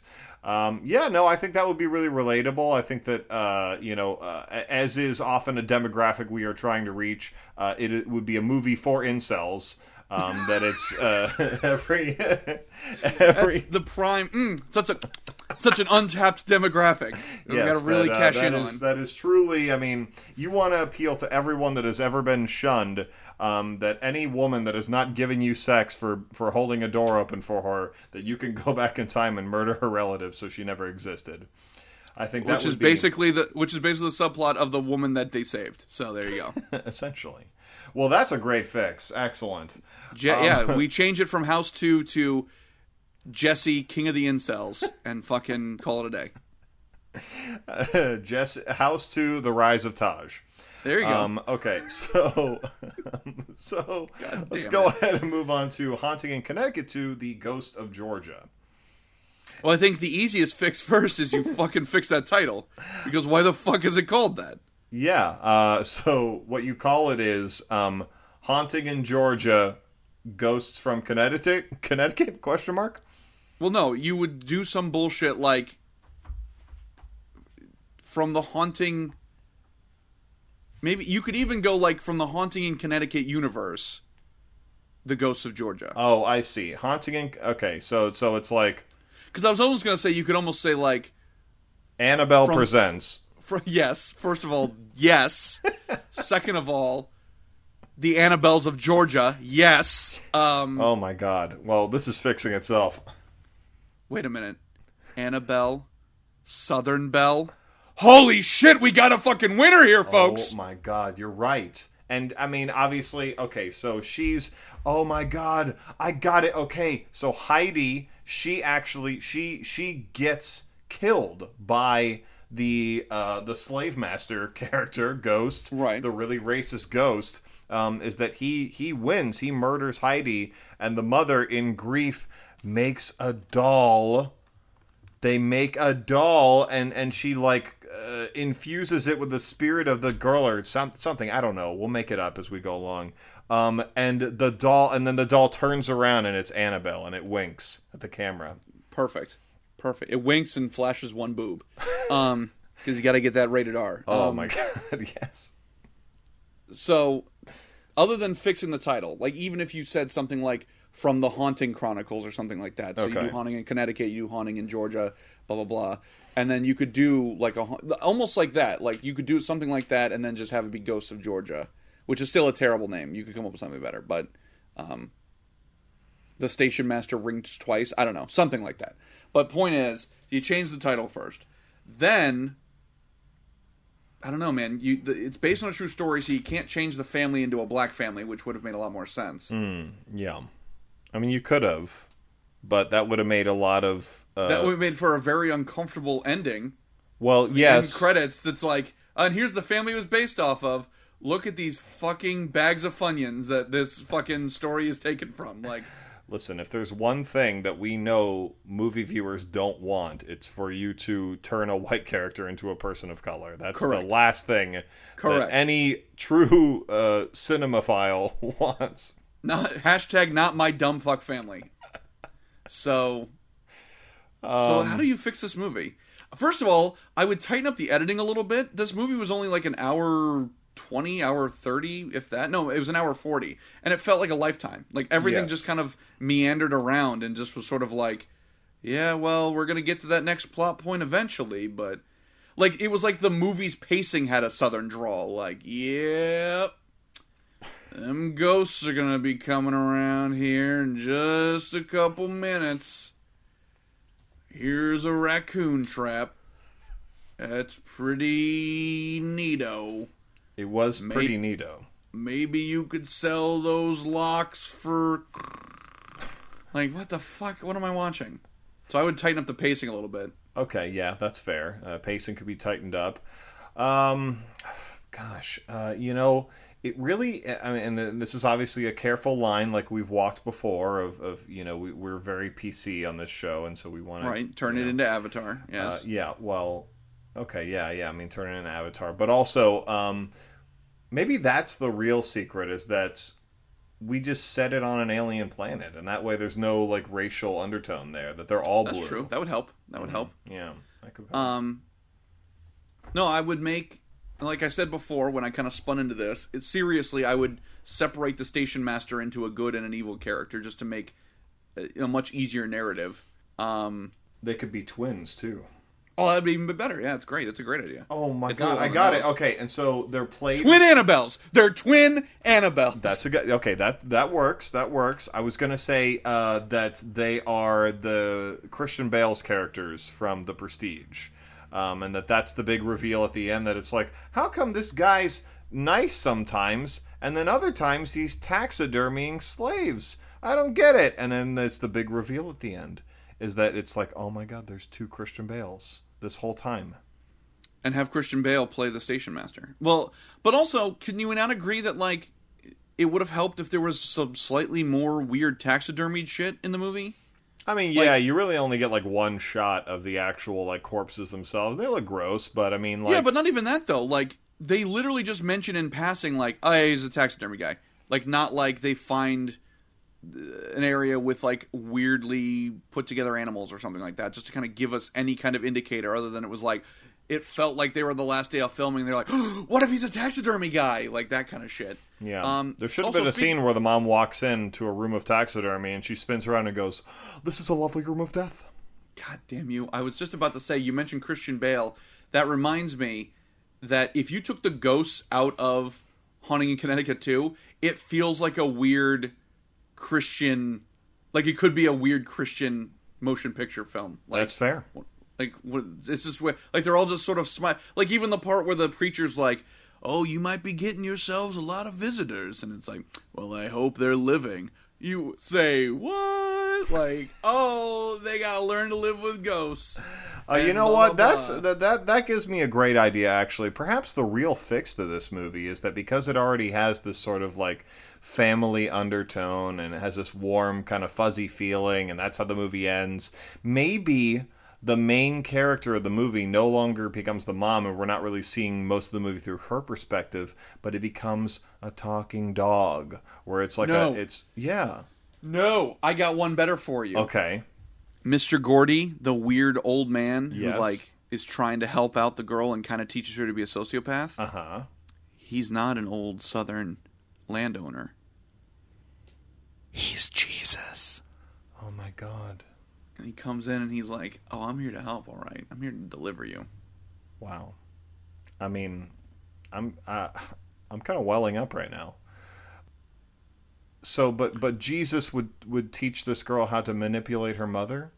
Yes, let's talk about that. That's my other solution. Is that the ghost subplot actually ends at the halfway point, and then we time jump, and she's literally a serial killer because that scene in the goddamn hospital was so. That was the scariest scene in the movie. Was this little girl being like, "Yeah, I lied, and everyone believed me, and you got in trouble for it." Like, So you're saying that this girl essentially becomes like the son of Sam and becomes like a religious serial literally, killer? literally, I was waiting for after she's like, "Oh, it sucks when no one believes you, right?" And the mom like has this really shocked look. I was waiting for Heidi to like burn her forearm or something and be like, "Oops, looks like that's gonna be five years in prison for you."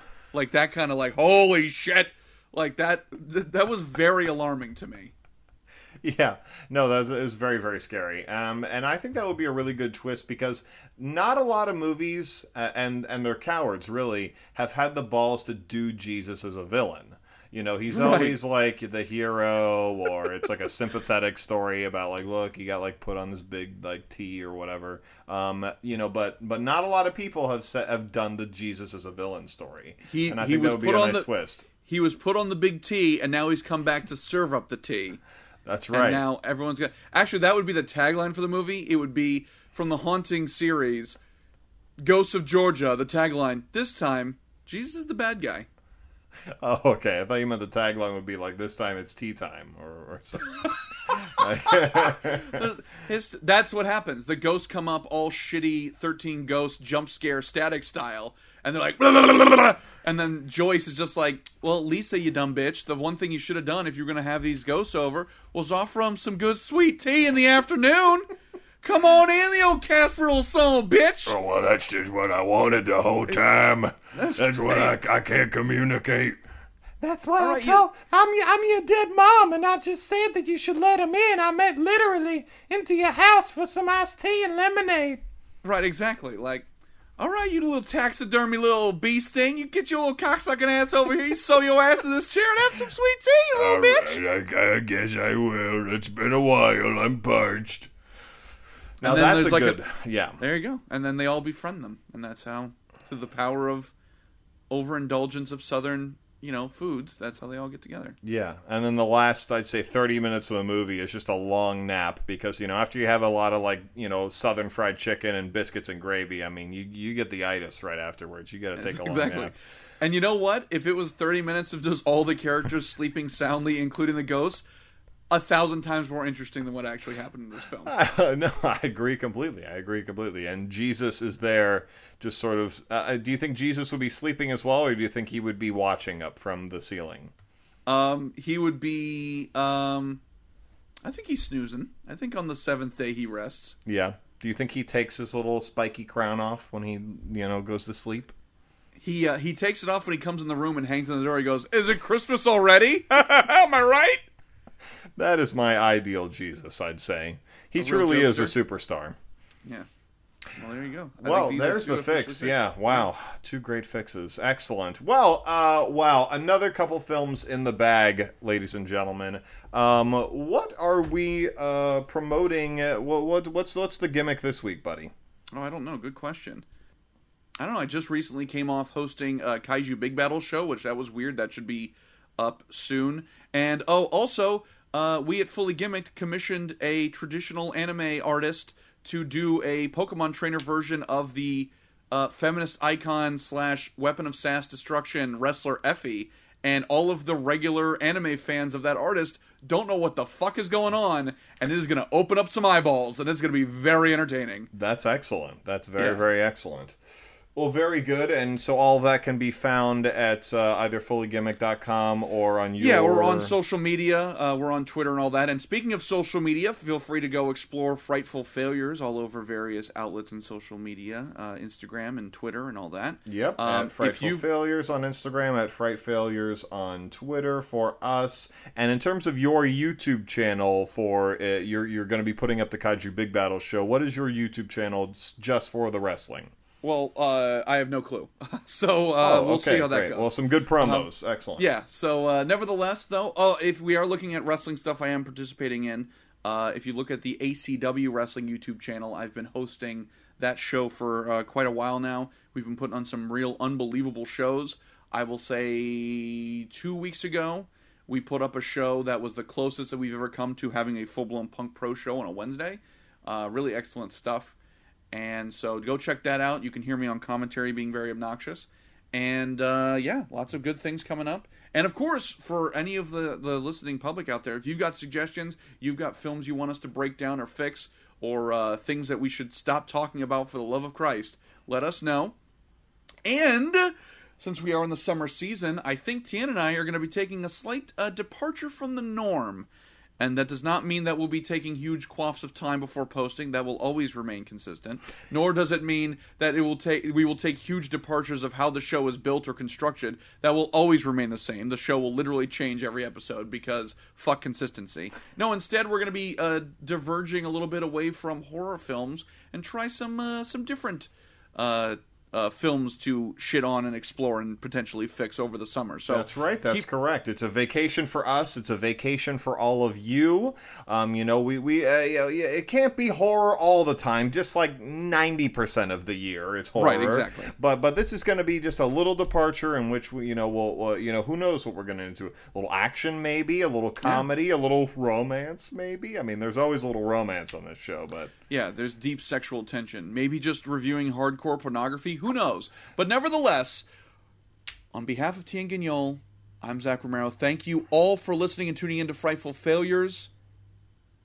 Continue circulating the tapes.